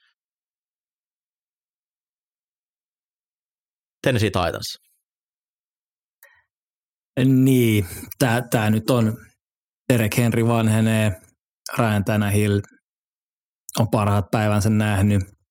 Siinä puolustuksessa on, on niin kuin, se DL, DL on, on ihan, ihan kovalla mallilla, mutta on tuo aika vajavainen joukkue. Mm. Mä niin kuin näe hirveän valosta tulevaisuutta Toki toi on divari on mikä on. Saints. Niin, niin. Toi divari on mitä on. Jacks nyt vahvasti ottaa, ottaa siitä niin kiinni, mutta mut sitten nämä muut joukkueet on, on heikko, että et ensi kaudesta jos miettii, niin voi, voi, voi toi edelleen olla ihan sellainen keskikasti jengi, mutta ei, ei, ei kyllä niinku, aika paljon pitäisi tapahtua, että Titans tuolta niinku nousee. Ja Malik näyttää siltä, että on aika kysymys. kaukana vielä. Joo. Joo, se voi, kuka sinne sitten syökkäistä lähteekään vetämään, niin tuskin ihan hirveästi pannaan sen Malik Willisin arpalipukkeeseen Tai sitten sinne vaan tarvitaan Mike McDaniel, joka tulee alkaa hyvettää heti, että Malikilla on paras deep ball, mitä hän on ikinä nähnyt ja saa se, saa se uskoon siihen. Uh, Indianapolis Colts, siellä valmennus ehkä uusiutuu. Uh, niin Coltsin puolesta pelottaa, että Ursay on päättänyt, että Saturdaysta tulee se päävalmentaja, koska hän ei pysty myöntämään virhettään. Ja tällä hetkellä tämän organisaation tulevaisuus on mun mielestä niin kuin liikan huonoimpia. Ja niin. heille ei tuu, mistä ne löytää, ne ei tule riittävän korkealla varaamaan, tai no joo, niin tulokas pelirakentaja, niin se antaa, aina, se antaa aina aikaa valmennukselle katsoa hetki aikaa.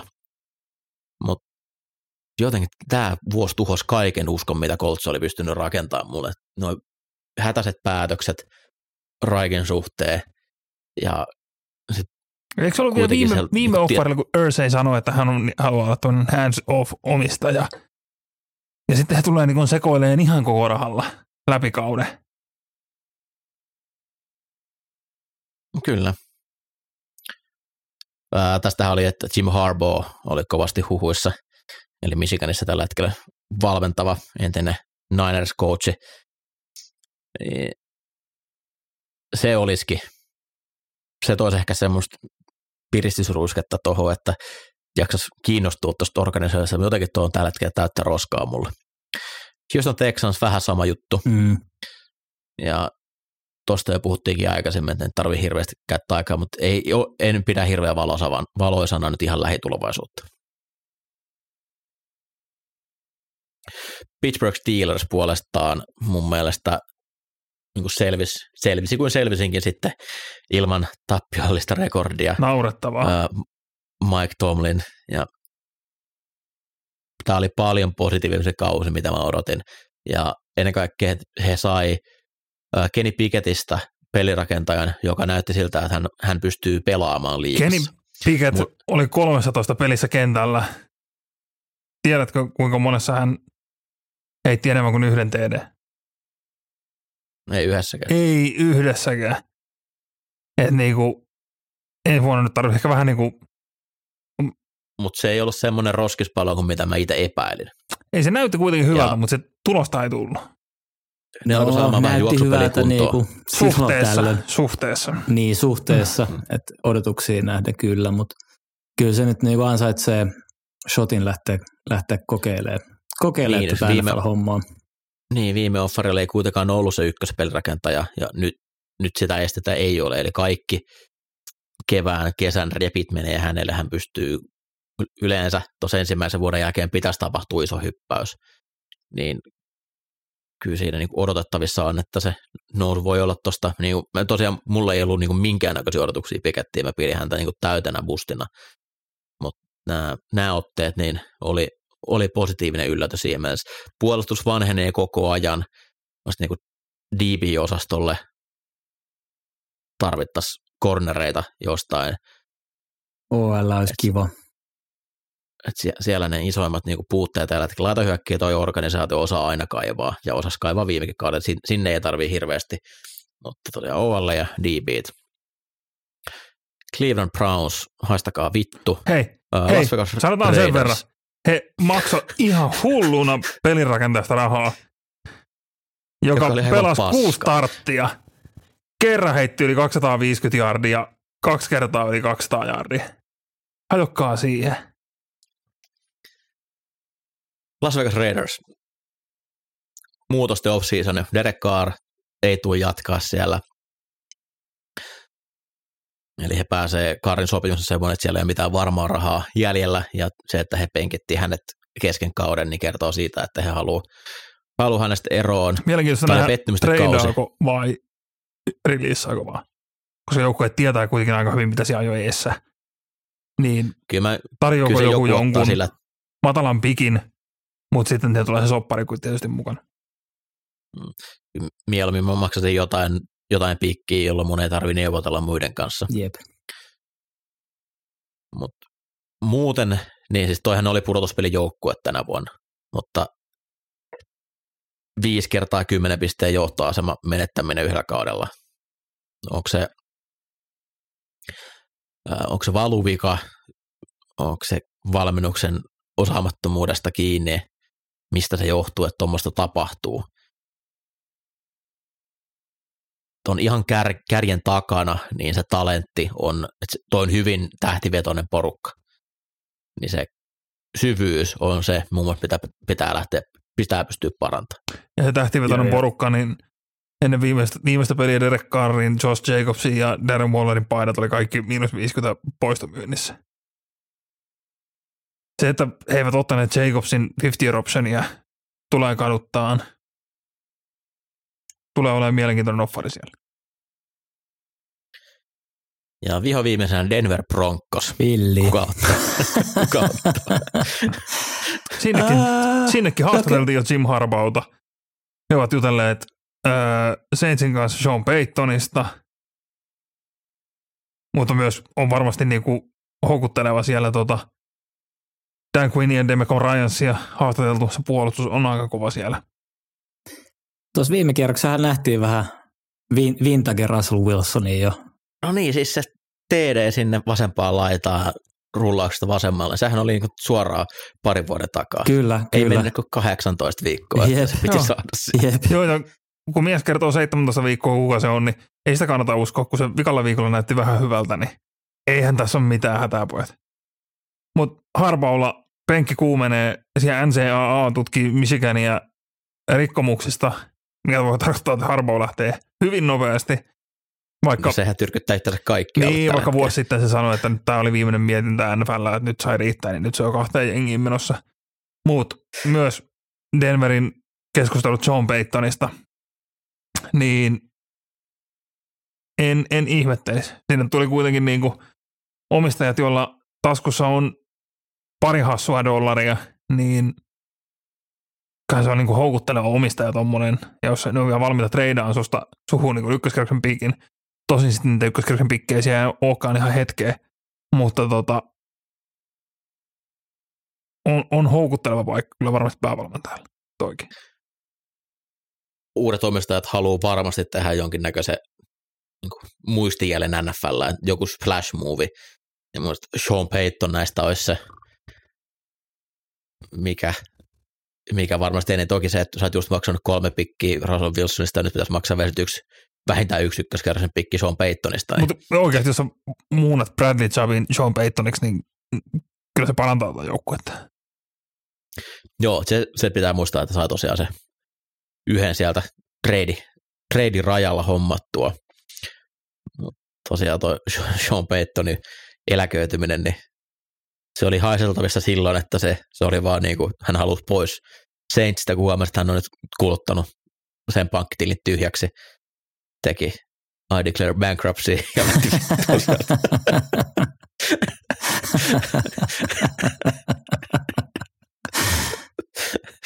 Ai että. Mutta, oh, mennään, mennään.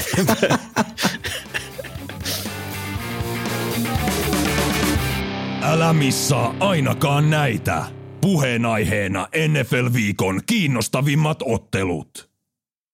Kuusi pudotuspelikierrosta, kuusi pudotuspeliottelua edessä. Super Wild Card Round, eli toista kertaa nyt seitsemän joukkuetta meni jatkoon, tarkoittaa sitä, että tällä kierroksella pelataan kuusi ottelua. Joista kolme on Ja- melkoisia. Mutta ei anneta se häiritä meitä tällä kertaa. Sä oot huono myyntimies. Joo, terve, oikein kiva, kivaa jaksoa kaikille. Palataan asiaan ensi viikolla.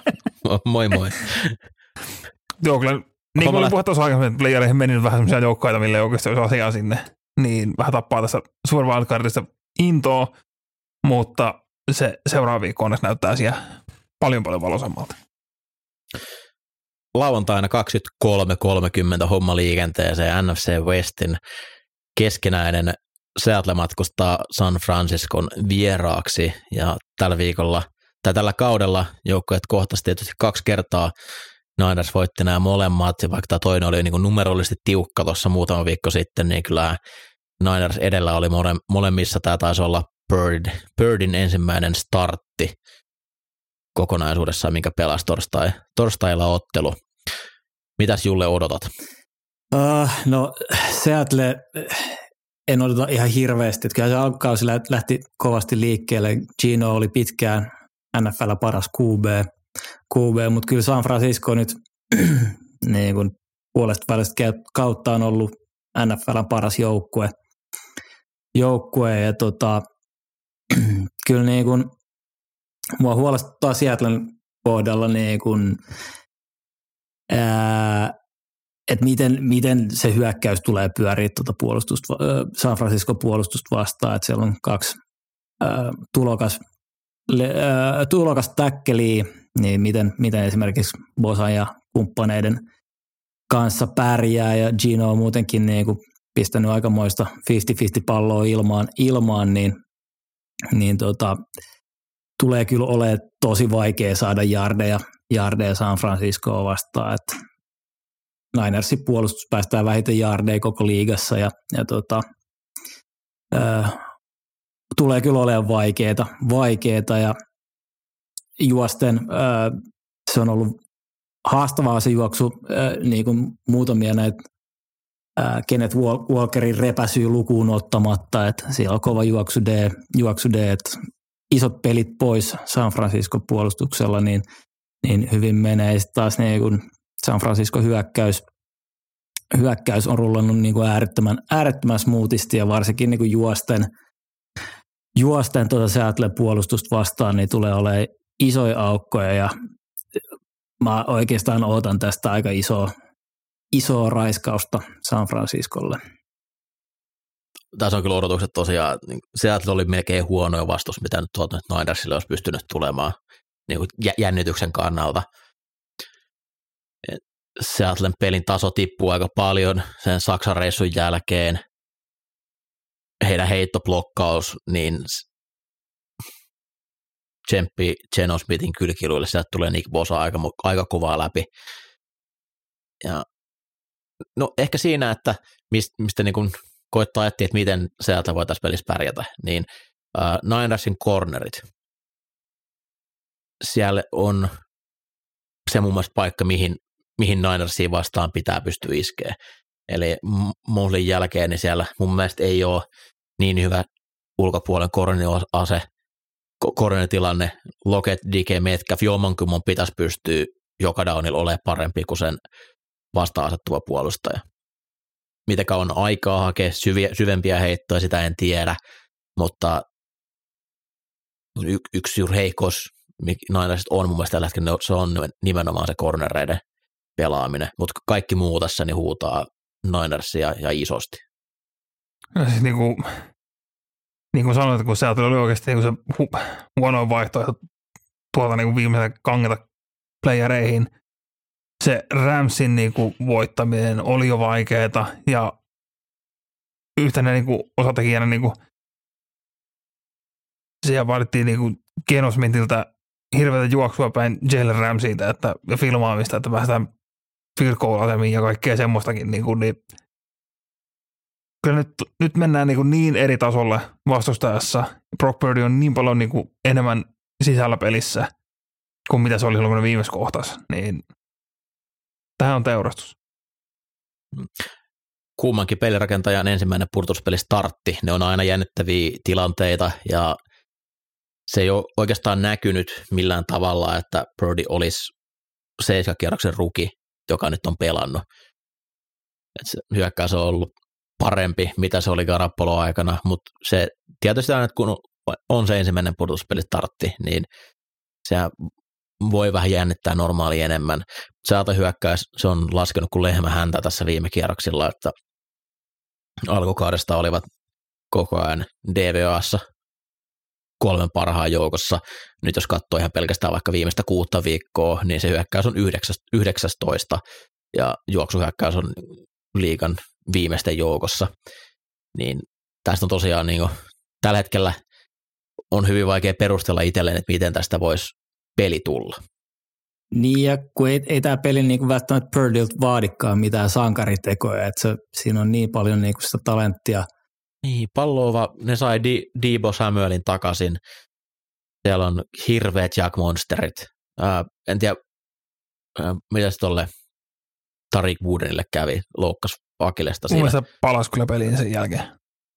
Joo, se on aika iso menetys, koska jo toi niin laadukas on, ja se George Kittle nyt on löytynyt, herännyt henkiin, kun sinne tuli osaava pelirakentaja, niin ei tarvinnut laittaa kroppaa, kroppaa kehiin turhan takia. Mutta etukäteen mun mielestä kierroksen selvin. Kyllä. Selvi ottelu. Kyllä. Niin kauan kun tota, Birdille ei tule nyt sitä niin kuin huonoa peliä, niin tässä ei ole mitään. Ja vaikka tulisi huono peli, niin tuo muu San Francisco tulee kyllä kuittaa sieltä. Sitten lauantai suunnataan välisenä yönä 3.15 Jacksonville Jaguars sisännöi Los Angeles Chargersia. Kaksi viime viikolla tosi jouk- hyvältä näyttänyt joukkuetta.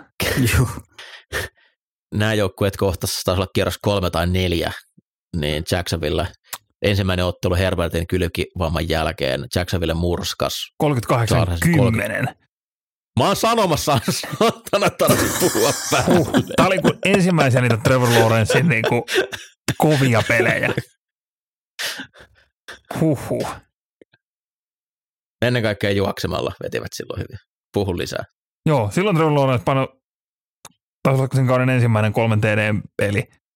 Öö, mutta silloin vielä niin kuin, joukkueet oli hyvin erinäköiset kuin mitä ne on tällä hetkellä. Jacksonvillen ykkösrusseri oli James Robinson sanalla jardillaan. Ja tota,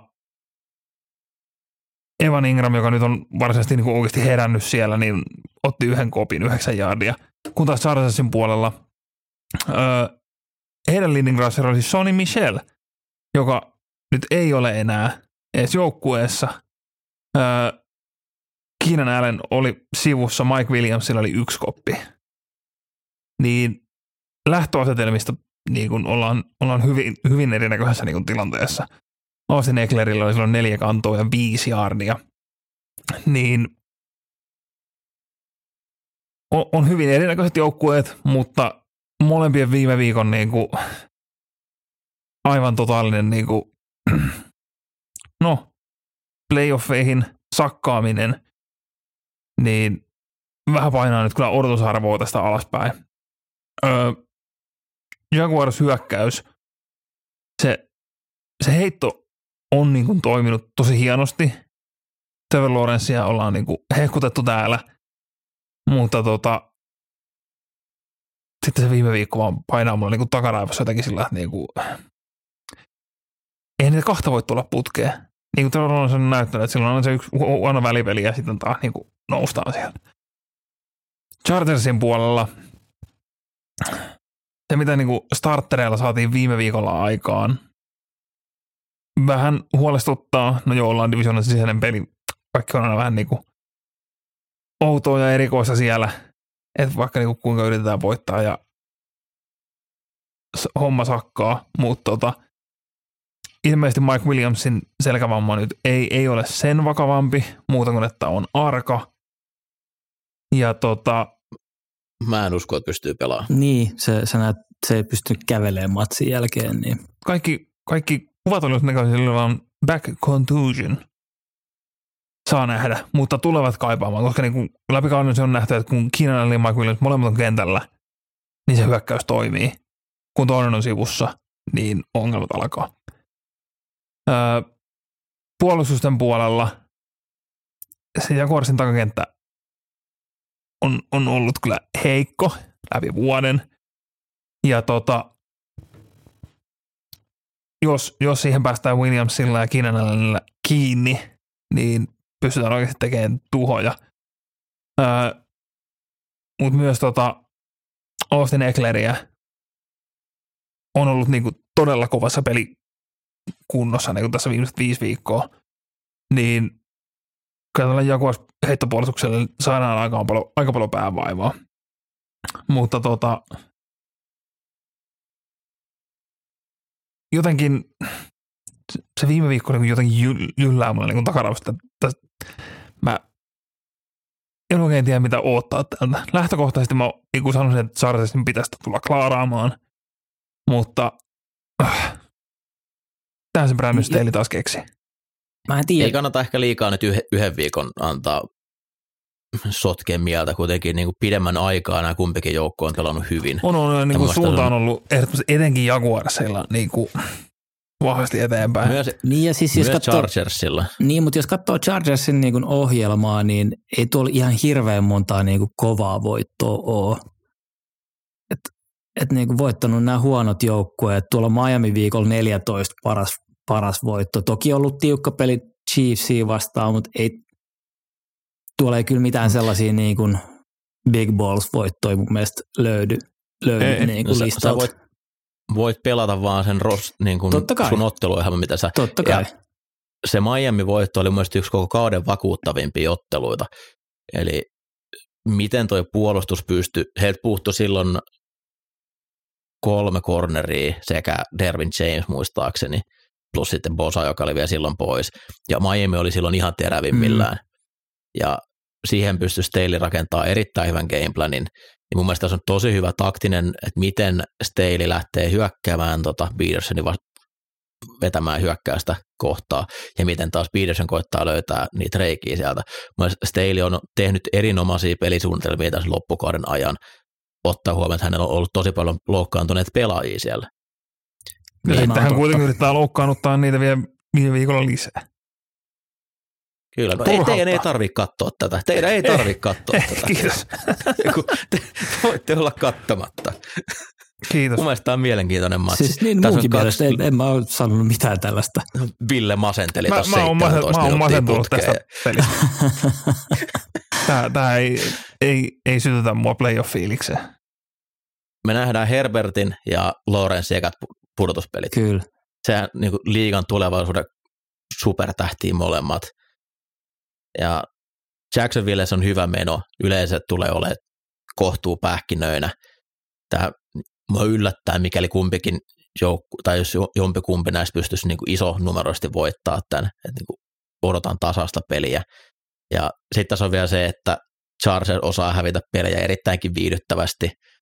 Chargers on tehnyt, äh, sorry, Jaguars on tehnyt comebackeja, ne oli 10 pistettä tappiolla Titansia vastaan ne on antanut voittoja otteluiden lopussa. Mielestäni on niin ainekset ihan tämmöiseen niin Wildcat-klassikkoon, mitä on nähty viime vuosina näin ensimmäisellä peleillä, että on niin kuin täyttä seko, sekopääpalloa. Mielestäni tämä on, tämä on erittäinkin hyvä peli. Klassikko kuulostaa aliottelulta. Wildcard-klassikko, se on eri asia. Muistatko Houston, äh, mikäs peli se oli, missä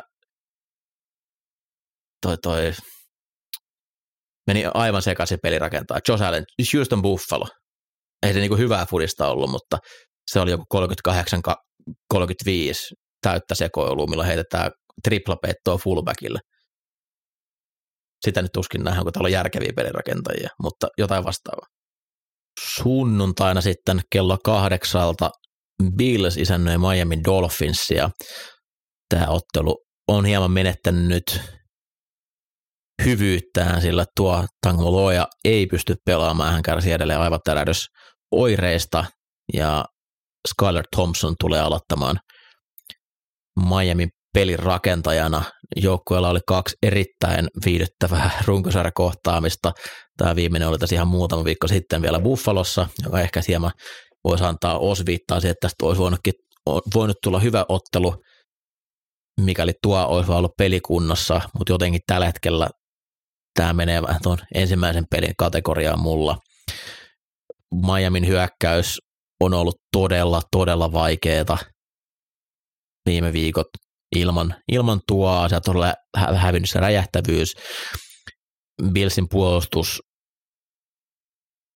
pitäisi pystyä kyllä tällä hetkellä tuota nollaamaan aika hyvin. He saavat vielä apuja, sillä, tai en, eh, mahdollisesti saavat apuja, niin juuri on Buffalo ilmoittanut, että he on aktivoineet heidän pitkään loukkaantuneena olleen huippusafety Maika Haidin. Mutta oletus oli, että ei pelaa I, vielä tänä viikonloppuna. Joo, mutta sitten ens, ensi viikolle. Ei, ei sitten, ehkä tarvita Skylaria vastaan. Todennäköisesti ei. Äh, tässä se nyt kuitenkin sille mielenkiintoista, että Josh Allenin viime vuoden pudotuspelit oli aivan ilmiömäistä. Ja se jatkuu alkukauden hyvin pitkälle, mutta sitten tapahtui jotain. Ennen jo, kun hän loukkasi kyynärpäänsä silloin Jetsiä vastaan, niin hänen päätöksen teko alkoi laskea. Paljon syötön katkoja, ennen kaikkea Redsonella, ja se on jatkunut. Ja nyt mun mielestä se heittäminen nyt jo tuossa Patriots-ottelussa näytti kohtuu normaalilta tämä aivan kammottava pommi, minkä heitti Dixille sinne vasempaan laitaan, niin ei sinne tuskin ihan hirveästi kyynärpäässä mitään vikaa ole. Mutta saako hän tämän pelikurin takaisin samalle tasolle, mitä se oli parhaimmillaan, koska sillä pelirakentajalla Bills on vielä Super Bowl-joukkue. Sillä, mikä Allen on ollut nämä viimeiset kahdeksan viikkoa, niin mun mielestä tämä joukkue ei ole Super Bowl-joukkue tällä hetkellä. Ehkä vähän, vähän doom and gloom, kun kuitenkin ottaa huomioon, että Billsin kausi loppui 303. Oli 169 pinnaa plussalla, mikä on niin toisiksi isoin, isoin ero tänä vuonna liigassa. Ja tota, kolme tappioa, niin he yhteensä hävisivät kahdeksalla pinnalla. Niin on, Joo, se toki on, on se laadukas niin varaa, varaa on vähän niin kuin, en, en ihan täysin vielä Super Bowlissa sen takia sulje, että Josh tykkää vähän laittaa palloa ilmaan. No niin, kyllä nyt yleensä pudotuspelissä on varaa heittää pari red zone interia, ei siinä mitään. Antaa siitä vaan kokeilemaan Cincinnati tai Chiefsia vastaan, että mitä, miten käy, kun sen tekee. Kuka näitä laskee? Miami puolustus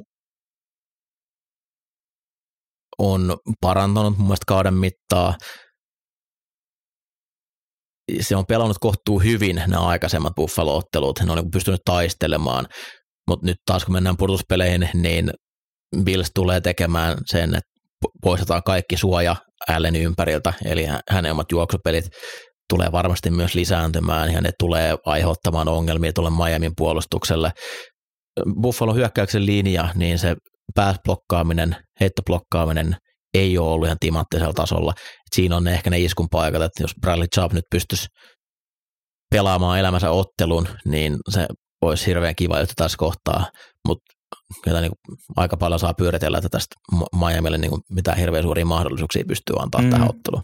Niin, no kyllä se DL on, on ollut kova, että Jalen Phillips on, on pelannut äärettömän hyvä loppukauden ja, ja tota, on Wilkinsia, mutta joo, kyllä se, kyllä se niin kuin talentti siihen loppuun ja sitten hyökkäyksestä just tuo pois. Terror Arstead, Mostert loukkaantui, Brandon Shell loukkaantui mun mielestä viime matsissa, niin kyllä, kyllä se nyt vähän liikaa on.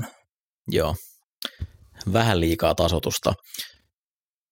Sitten 23-30 Minnesota Vikings, niin New York Giants ja nämä joukkueet kohtas jouluaattona silloin. Minnesota voitti 27-24 61 jaarin field goalilla ottelu viimeisellä sekunnilla. Joo, tämä on aika erikoinen niin kuin Mun mielestä Giants voittaa totti. Niin, kyllä. Siis niin kuin jos miettii tuota edellistä kohtaamista, niin siis Giantsin hyökkäys teki ihan mitä halus. Halus, niillä taisi olla about 4,5 jardia hyökkäyksessä, mutta ne hävisi pallon, pallon menetyksillä ja omilla virheillä, virheillä ton pelin. Lähti hirveän heittopainotteisesti siihen peliin, paljon RPOta, RPOta siihen matsiin ja, ja sitten kun Seikuon pallon sai niin kuin handoffina, niin oli siinkin tehokas. Taisi olla eniten catcheja koko kaudella pelissä Minnesotaa vastaan. Et, et niin kuin aihiot on kyllä, että Giants pystyy, pystyy niin kuin liikuttaa palloa ja, ja kunhan ää, ei tee, ei tee virheitä, missä Daniel Jones on ollut hyvä tällä kaudella, että välttelee niitä pallon menetyksiä, niin, niin on erittäin, erittäin potentiaalinen. Se, mikä ehkä Giantsin hyökkäyksessä vähän huolettaa, että miten Evan Neal pärjää, pärjää tota täkkelipaikalle. Daniel Hunterilla oli kyllä aikamoinen päivä, päivä edellisessä kohtaamisessa. Taisi olla pari säkkiä strip, strippi, toinen niistä. niistä niin tota. Mutta kyllä siis Vikingsin hyökkäys, niin vaikka se sieltä on alaspäin tullut, Vikings on ollut kyllä ihan kauhea koko loppukauden, mutta mut tota, on siinä, äh, on siinä niinku räjähdysvoimaa. Äh, Brian O'Neill nyt loukkaantui, mikä on kyllä paha paikka, paikka niille, että kyllä se Audularia ja Thibodeau voi aiheuttaa ongelmia ja sitten Giantsin toi blitzi, blitziherkkä puolustus, niin, niin tota, on Kirk varmasti paineen alla siinä. siinä. Mutta tota, Green Bay nyt antoi vähän näyttöä, että miten Jeffersonin vastaan pelataan. Meillä tuplataan ja fyysisellä pelityylillä, mutta et Giantsilla ei mitään Jer Alexanderia löydy, löydy jengistä. Adore Jackson vissiin tulee tähän, tähän matsiin takaisin, niin saa nähdä, että seuraako. Mutta on tosiaan työpäivä, työpäivä kyllä Giantsille puolustukselle edes, että Hawkinson on ollut, oli kova peli viime matsissa. KJ Osborne on ollut loppukauden tosi kova, että et tota, aika mielenkiintoinen, mutta kyllä mäkin siis taivun vähän tuohon Giantsin puoleen. Minnesota on, on ollut aika fraud-jengi koko kauden, niin, niin tota, niiden D on sen verran huono, että kyllä tuo Giantsin hyökkäys pystyy, pystyy juttuja tekemään. Wink Martindale, Giantsin puolustuksen koordinaattori, hänellä on vain yksi vaide ja sieltä tullaan ihan Blitzillä varmasti. Ja, Hän on Dr. Heath henkinen. Mutta nyt, nyt kun tässä sanotaan, että Vikings on fraud, niin pitää muistaa, että Vikings on ainoa joukkue tänä vuonna NFLssä, joka ei hävinnyt niin kuin johtoasemaansa neljännellä kvartterilla tai jatkoajalla. Hei, hei, hei, ei vaan ei vastusta tee comebackia heitä vasta. Vikings hoitaa ne hommat. Blitzaaminen on ollut mun tapa Kirk, Kirkkiin sekoittaa tänä vuonna, että ainakin vireherkkyys nousee hyvin paljon. Ja se tässä on niin kuin, että varmasti tullaan hyvinkin monipuolisilla kombinaatioilla, että se, se taas helpottaa sitä takakentän pelaamista, että sit voi ehkä surutta tehdä päätöksiä, okei, blitzataan, me tuplataan Jefferson ja muut saa olla manossa. Molemmat hyökkäykset tulee tekemään pisteitä etenemään hyvin paljon kanssa, että sen verran,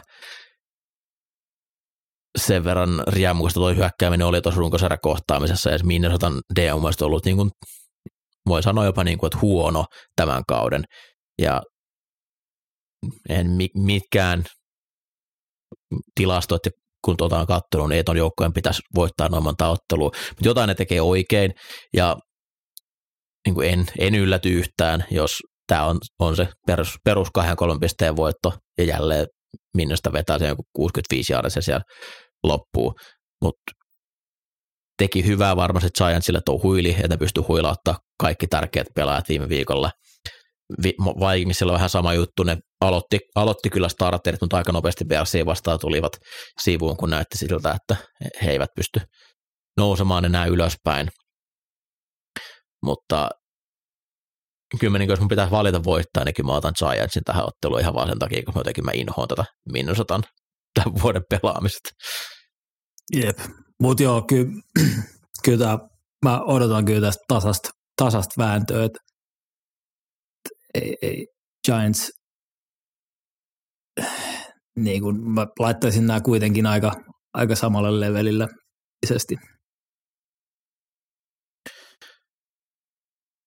Sitten sunnuntai yön viimeinen ottelu 3.15 AFC Nortin sisäinen Cincinnati Bengals vastaa Baltimore Ravens. Joukkueet just kohtas, Baltimore huilatti käytännössä kaikki. Yllättävän tiukka peli siitä loppujen lopuksi tuli. Ja Baltimore voitti sen kauden ensimmäisen kohtaamisen lokakuussa. Joo, öö, joo toi viime viikon, viime viikon peli nyt oli vähän niin kuin se iso tarina siinä oli, että kuin Bengals otti kolme, kolme kertaa pallon ympäri Ravensilta ja teki joka kerta niistä touchdownin ekalla puoliskolla. Niin kuin ekalla puoliskolla teet tuollaisen 21 pinnan swingin. Niin, niin, niin, siitä sen jälkeen voidaan lähinnä vaan harrastella, kun tiedetään, että tämä on viikon päästä taas edes. Ö, isoin kysymysmerkkihän tähän peliin on Lamar Jackson. Tällä hetkellä raportit kertovat, että on ihme, jos Lamar reenaa tällä viikolla. Kysymys on, pystyykö hän pelaamaan. Polvi on ilmeisen turvoksissa edelleen, mikä tarkoittaa, että saataisiin Tyler Huntleyä. Mun on vaikea uskoa, että pystyy pelaamaan. Niin. niin ja, to, siis, treenaamatta, niin, niin vaikka hän ei ole niin mikä, mikä on, mikä mitä on puolentoista kuukauteen. Mm. Niin kyllä tässä Harbaulla on paikka, paikka tuota, melkoisen myrkyn saa keittää. Ja tuota Bengalsia pääsee kaatamaan. En ole ihan varma, mikä on tällä hetkellä Alex Kapan tilalle, tilanne. Öö, Eikö sulla high ankle sprain, mikä sillä mm. taisi tulla? Tuski pelaa. Niin, eli tota, tavallaan ollaan niinku vuosi eteenpäin siitä, kun öö, Bengals laittoi hyökkäyksen uusiksi. Ja tota,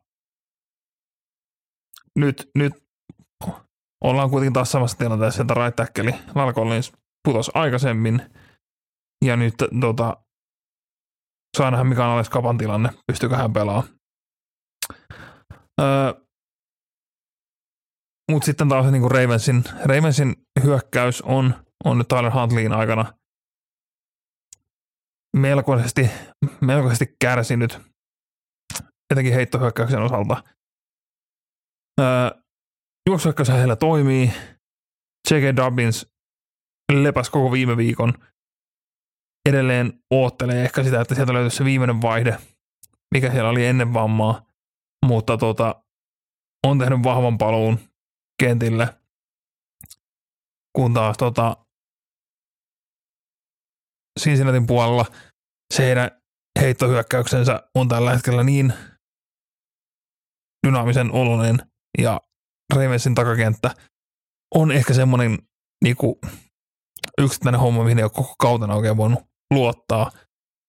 Ei millään muotoa. Öö, Paitsi Bengalsia vastaan. Burrow on selkeästi kauden huonommat pelit on ollut Bengalsia vastaan, äh, Ravensia vastaan. Joo. Et, tota, kyllä mä tästä niinku odotan tiukkaa peliä, kun ollaan totta kai niin divisionan sisällä, että tunnetaan vasta tosi hyvin pelit splitattu kaudella. Ja nyt tuo Ravensin puolustuksen linja tulee kyllä häirittäen Burrowta, kun se linja, oma hyökkäyksen linja taas, Adenji taas hyökkäyksen linjassa, niin se aiheuttaa ylimääräisiä tykytyksiä varmasti Burrowlle. Mutta kyllä mä taivuan uskomaan, että Bengals tulee tämän homman klaaraamaan. Kun sä kohtaat pudotuspelissä joukkue, joka on kakkospelirakentajan varassa, niin se antaa sulle vähän pelivaraa. Mm. Ja onko Huntlika täydessä kunnossa, koska mm. ei pystynyt viime viikolla pelaamaan, niin mm. se, tota, mä toivon, että Ravens D voisi pitää tämän pelin tasana tosiaan pelasivat kaksi hienoa ottelua Bengalsia vastaan ja saivat jopa niin kuin vaikeuksia välillä, etenkin siellä lokakuussa, niin sitä tässä on ehkä syytä katsoa enemmän. Joukkueet on toki muuttunut sen jälkeen aika paljon, Bengals on löytänyt huima, huiman vaihteen, no Bengalsin puolustus siitä on niin kuin jää vähän liian pienelle huomiolle, miten hyvä se on ollut tuossa loppukauden ja niin kuin kaikissa ratkaisevissa jutuissa. On hyvä. Ravensin Retsonen hyökkäys on liika huonoimpia ja field goaleja potkimalla on, on aika vaikea Bengalsia voittaa.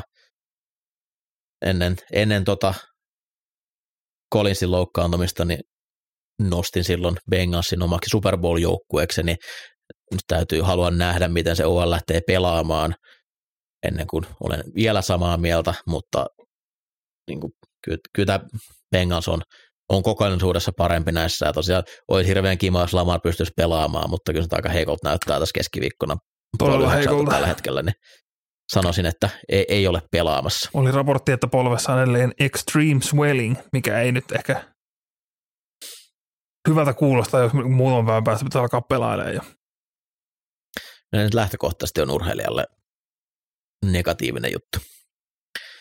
Uh, Monday Night Football – eli maanantai tiistai yönä Tampa Bay Buccaneers isännöi Dallas Cowboys ja nämä joukkueet kohtas runkosarja ensimmäisellä viikolla.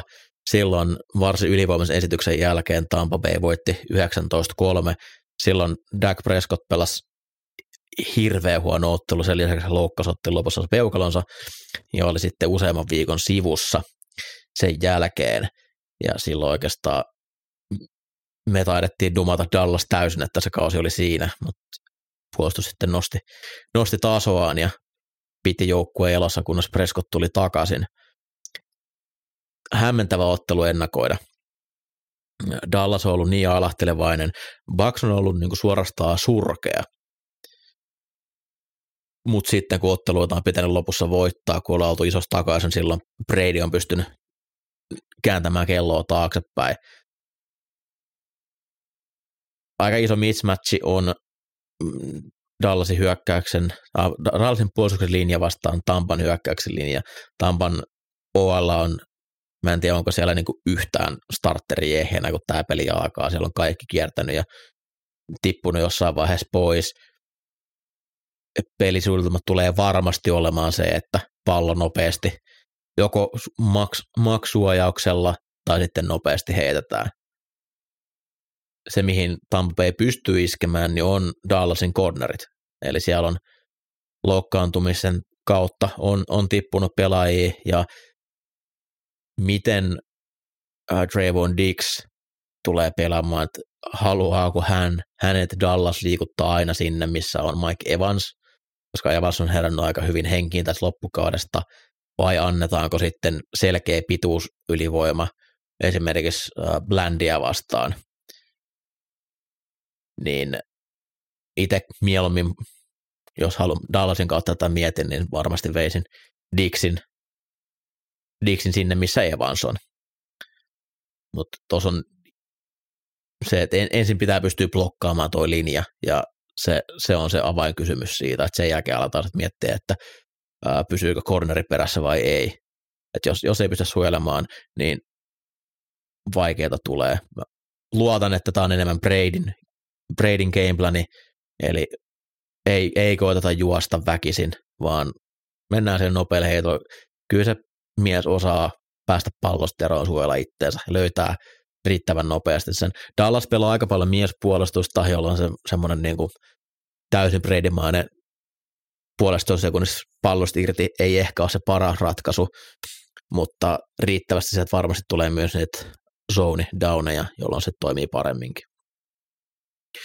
No sitten taas kun Dallas syökkää, niin Dak Prescott kierroksen tärkeimpiä pelaajia. Koko joukkueen itseluottamuksen kannalta, niin ottelu alku olisi tosi tärkeää saada hyväksi. Et saisivat hyökkäyksen rullaamaan ja sen monipuolisuuden, mitä se parhaimmillaan on ollut. Eli on niin kuin hyvin vaikea ollut mennä ottaa jompaa kumpaa pois Dallasilta, koska sitten se toinen on pystynyt pelaamaan riittävän hyvin. Eli Toni Pollardin johdolla juoksu on toiminut hyvin. Tai sitten, jos on lähdetty pakkaamaan juoksua pois, niin sitten CD Lamb tulee olemaan se tärkein pelaaja. Mä en tähän hirveästi luota Dak Prescottiin, mutta hän on pelannut yleensä kohtuu hyvin äh, Todd Bowsin puolustuksia vastaan.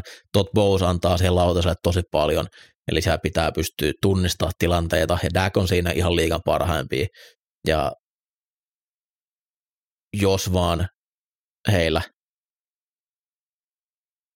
laitohyökkäjät pystyy pelaamaan omalla tasollaan, niin pidän kyllä Dallasia tässä edellä tässä kamppailussa. Mutta tämä on kyllä niin kuin, mun mielestä kierroksen kiharaisin peli siinä mielessä, että on niin kuin ennakkoon on niin vaikea nähdä, että mitä, mitä nämä joukkueet on. Toivottavasti Tampa pelaa paremmin kuin mitä pelastaa runkosarjan lopun. Edellytykset teillä siihen on, mutta sitten taas, jos Dallas pelaa unelmapeliä, niin silloin tämä voi olla myös murskavoitto heille. Niin, Dallasilta kuitenkin nähty nähty kauden mittaan hyviä suorituksia, suorituksia mutta Tampa, Tampa on kyllä ollut väsynyt. Niin kuin sieltä hyökkäyksestä on vaan kadonnut se räjähtävyys, että Godwinin vammoista toipuminen, niin ei ole, ei ole ihan sama pelaaja enää ja Evans, Evans nyt onneksi on herännyt, herännyt että siinä, on, siinä on se iso juttu, mutta ei kyllä Julio Jonesista ole pelastamaan enää. Et. No kyllä se niin kuin Brady Evans yhteyden harteilla on aika paljon tänä viikonloppuna. Mitä olette mieltä, nyt on viime viikonlopun jälkeen tuli paljon juttuja, että Dallas Dallasin puolustuksen ero, kun ne pelaa luonnonnurmella ja tekonurmella, niin on varsin merkittävä.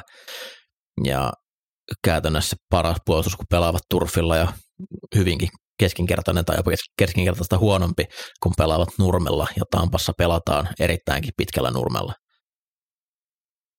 Ostatteko vai myyttekö tämä? niin kuin? Come on. Tämä on niin kuin ammattiurheilijoista kyse ehkä me lopetetaan niin, tämä turfi. Mutta hei, to, Tomppa ei ole ikinä hävinnyt Cowboysille. Niin tähän, tähän nur, nurmihommahan nyt tukisi sitä, että niinku saisi jatkoa se tilasta. Kyllä siis nopeat pelaajat on vielä nopeampia turfilla ja toi Dallasin D on rakennettu nopeuden ympärille, eli se DL on mielettömiä urheilijoita, ei, ei niinkään tämmöisiä läskikasoja siinä keskellä, vaan niin kuin Micah Parsons liigan paras, paras urheilija varmaan kokonaisuutena. Ei mahtunut edes NFLPAn All Pro-listalla. Joo. Tässä varmaan huono pelaaja. Trevor Lawrence, d on kaikki enemmän niin kuin sillä, että voittaa nopeudella, niin sinällään nurmella pelaaminen varmasti tasoittaa tuota tilannetta, mutta kyllä silti DL, DL-etu menee, menee, menee mun mielestä tuossa Dallasille. Mutta ihan mielenkiintoinen, että on se joku, tuota varmasti tullaan kaivelemaan, jos Dallas taas tulla häviää. Mike McCartney, hän on se hävinnyt pudotuspeleissä suosikkina monen monta kertaa, ja paineet on varmasti aika, aikamoiset. Jerry, Onko siis tämä Brady seko... viimeinen ottelu? Tämä on viimeinen. Onko tämä Brady viimeinen ottelu? Ah, Brady viimeinen ottelu. Niin. Öö,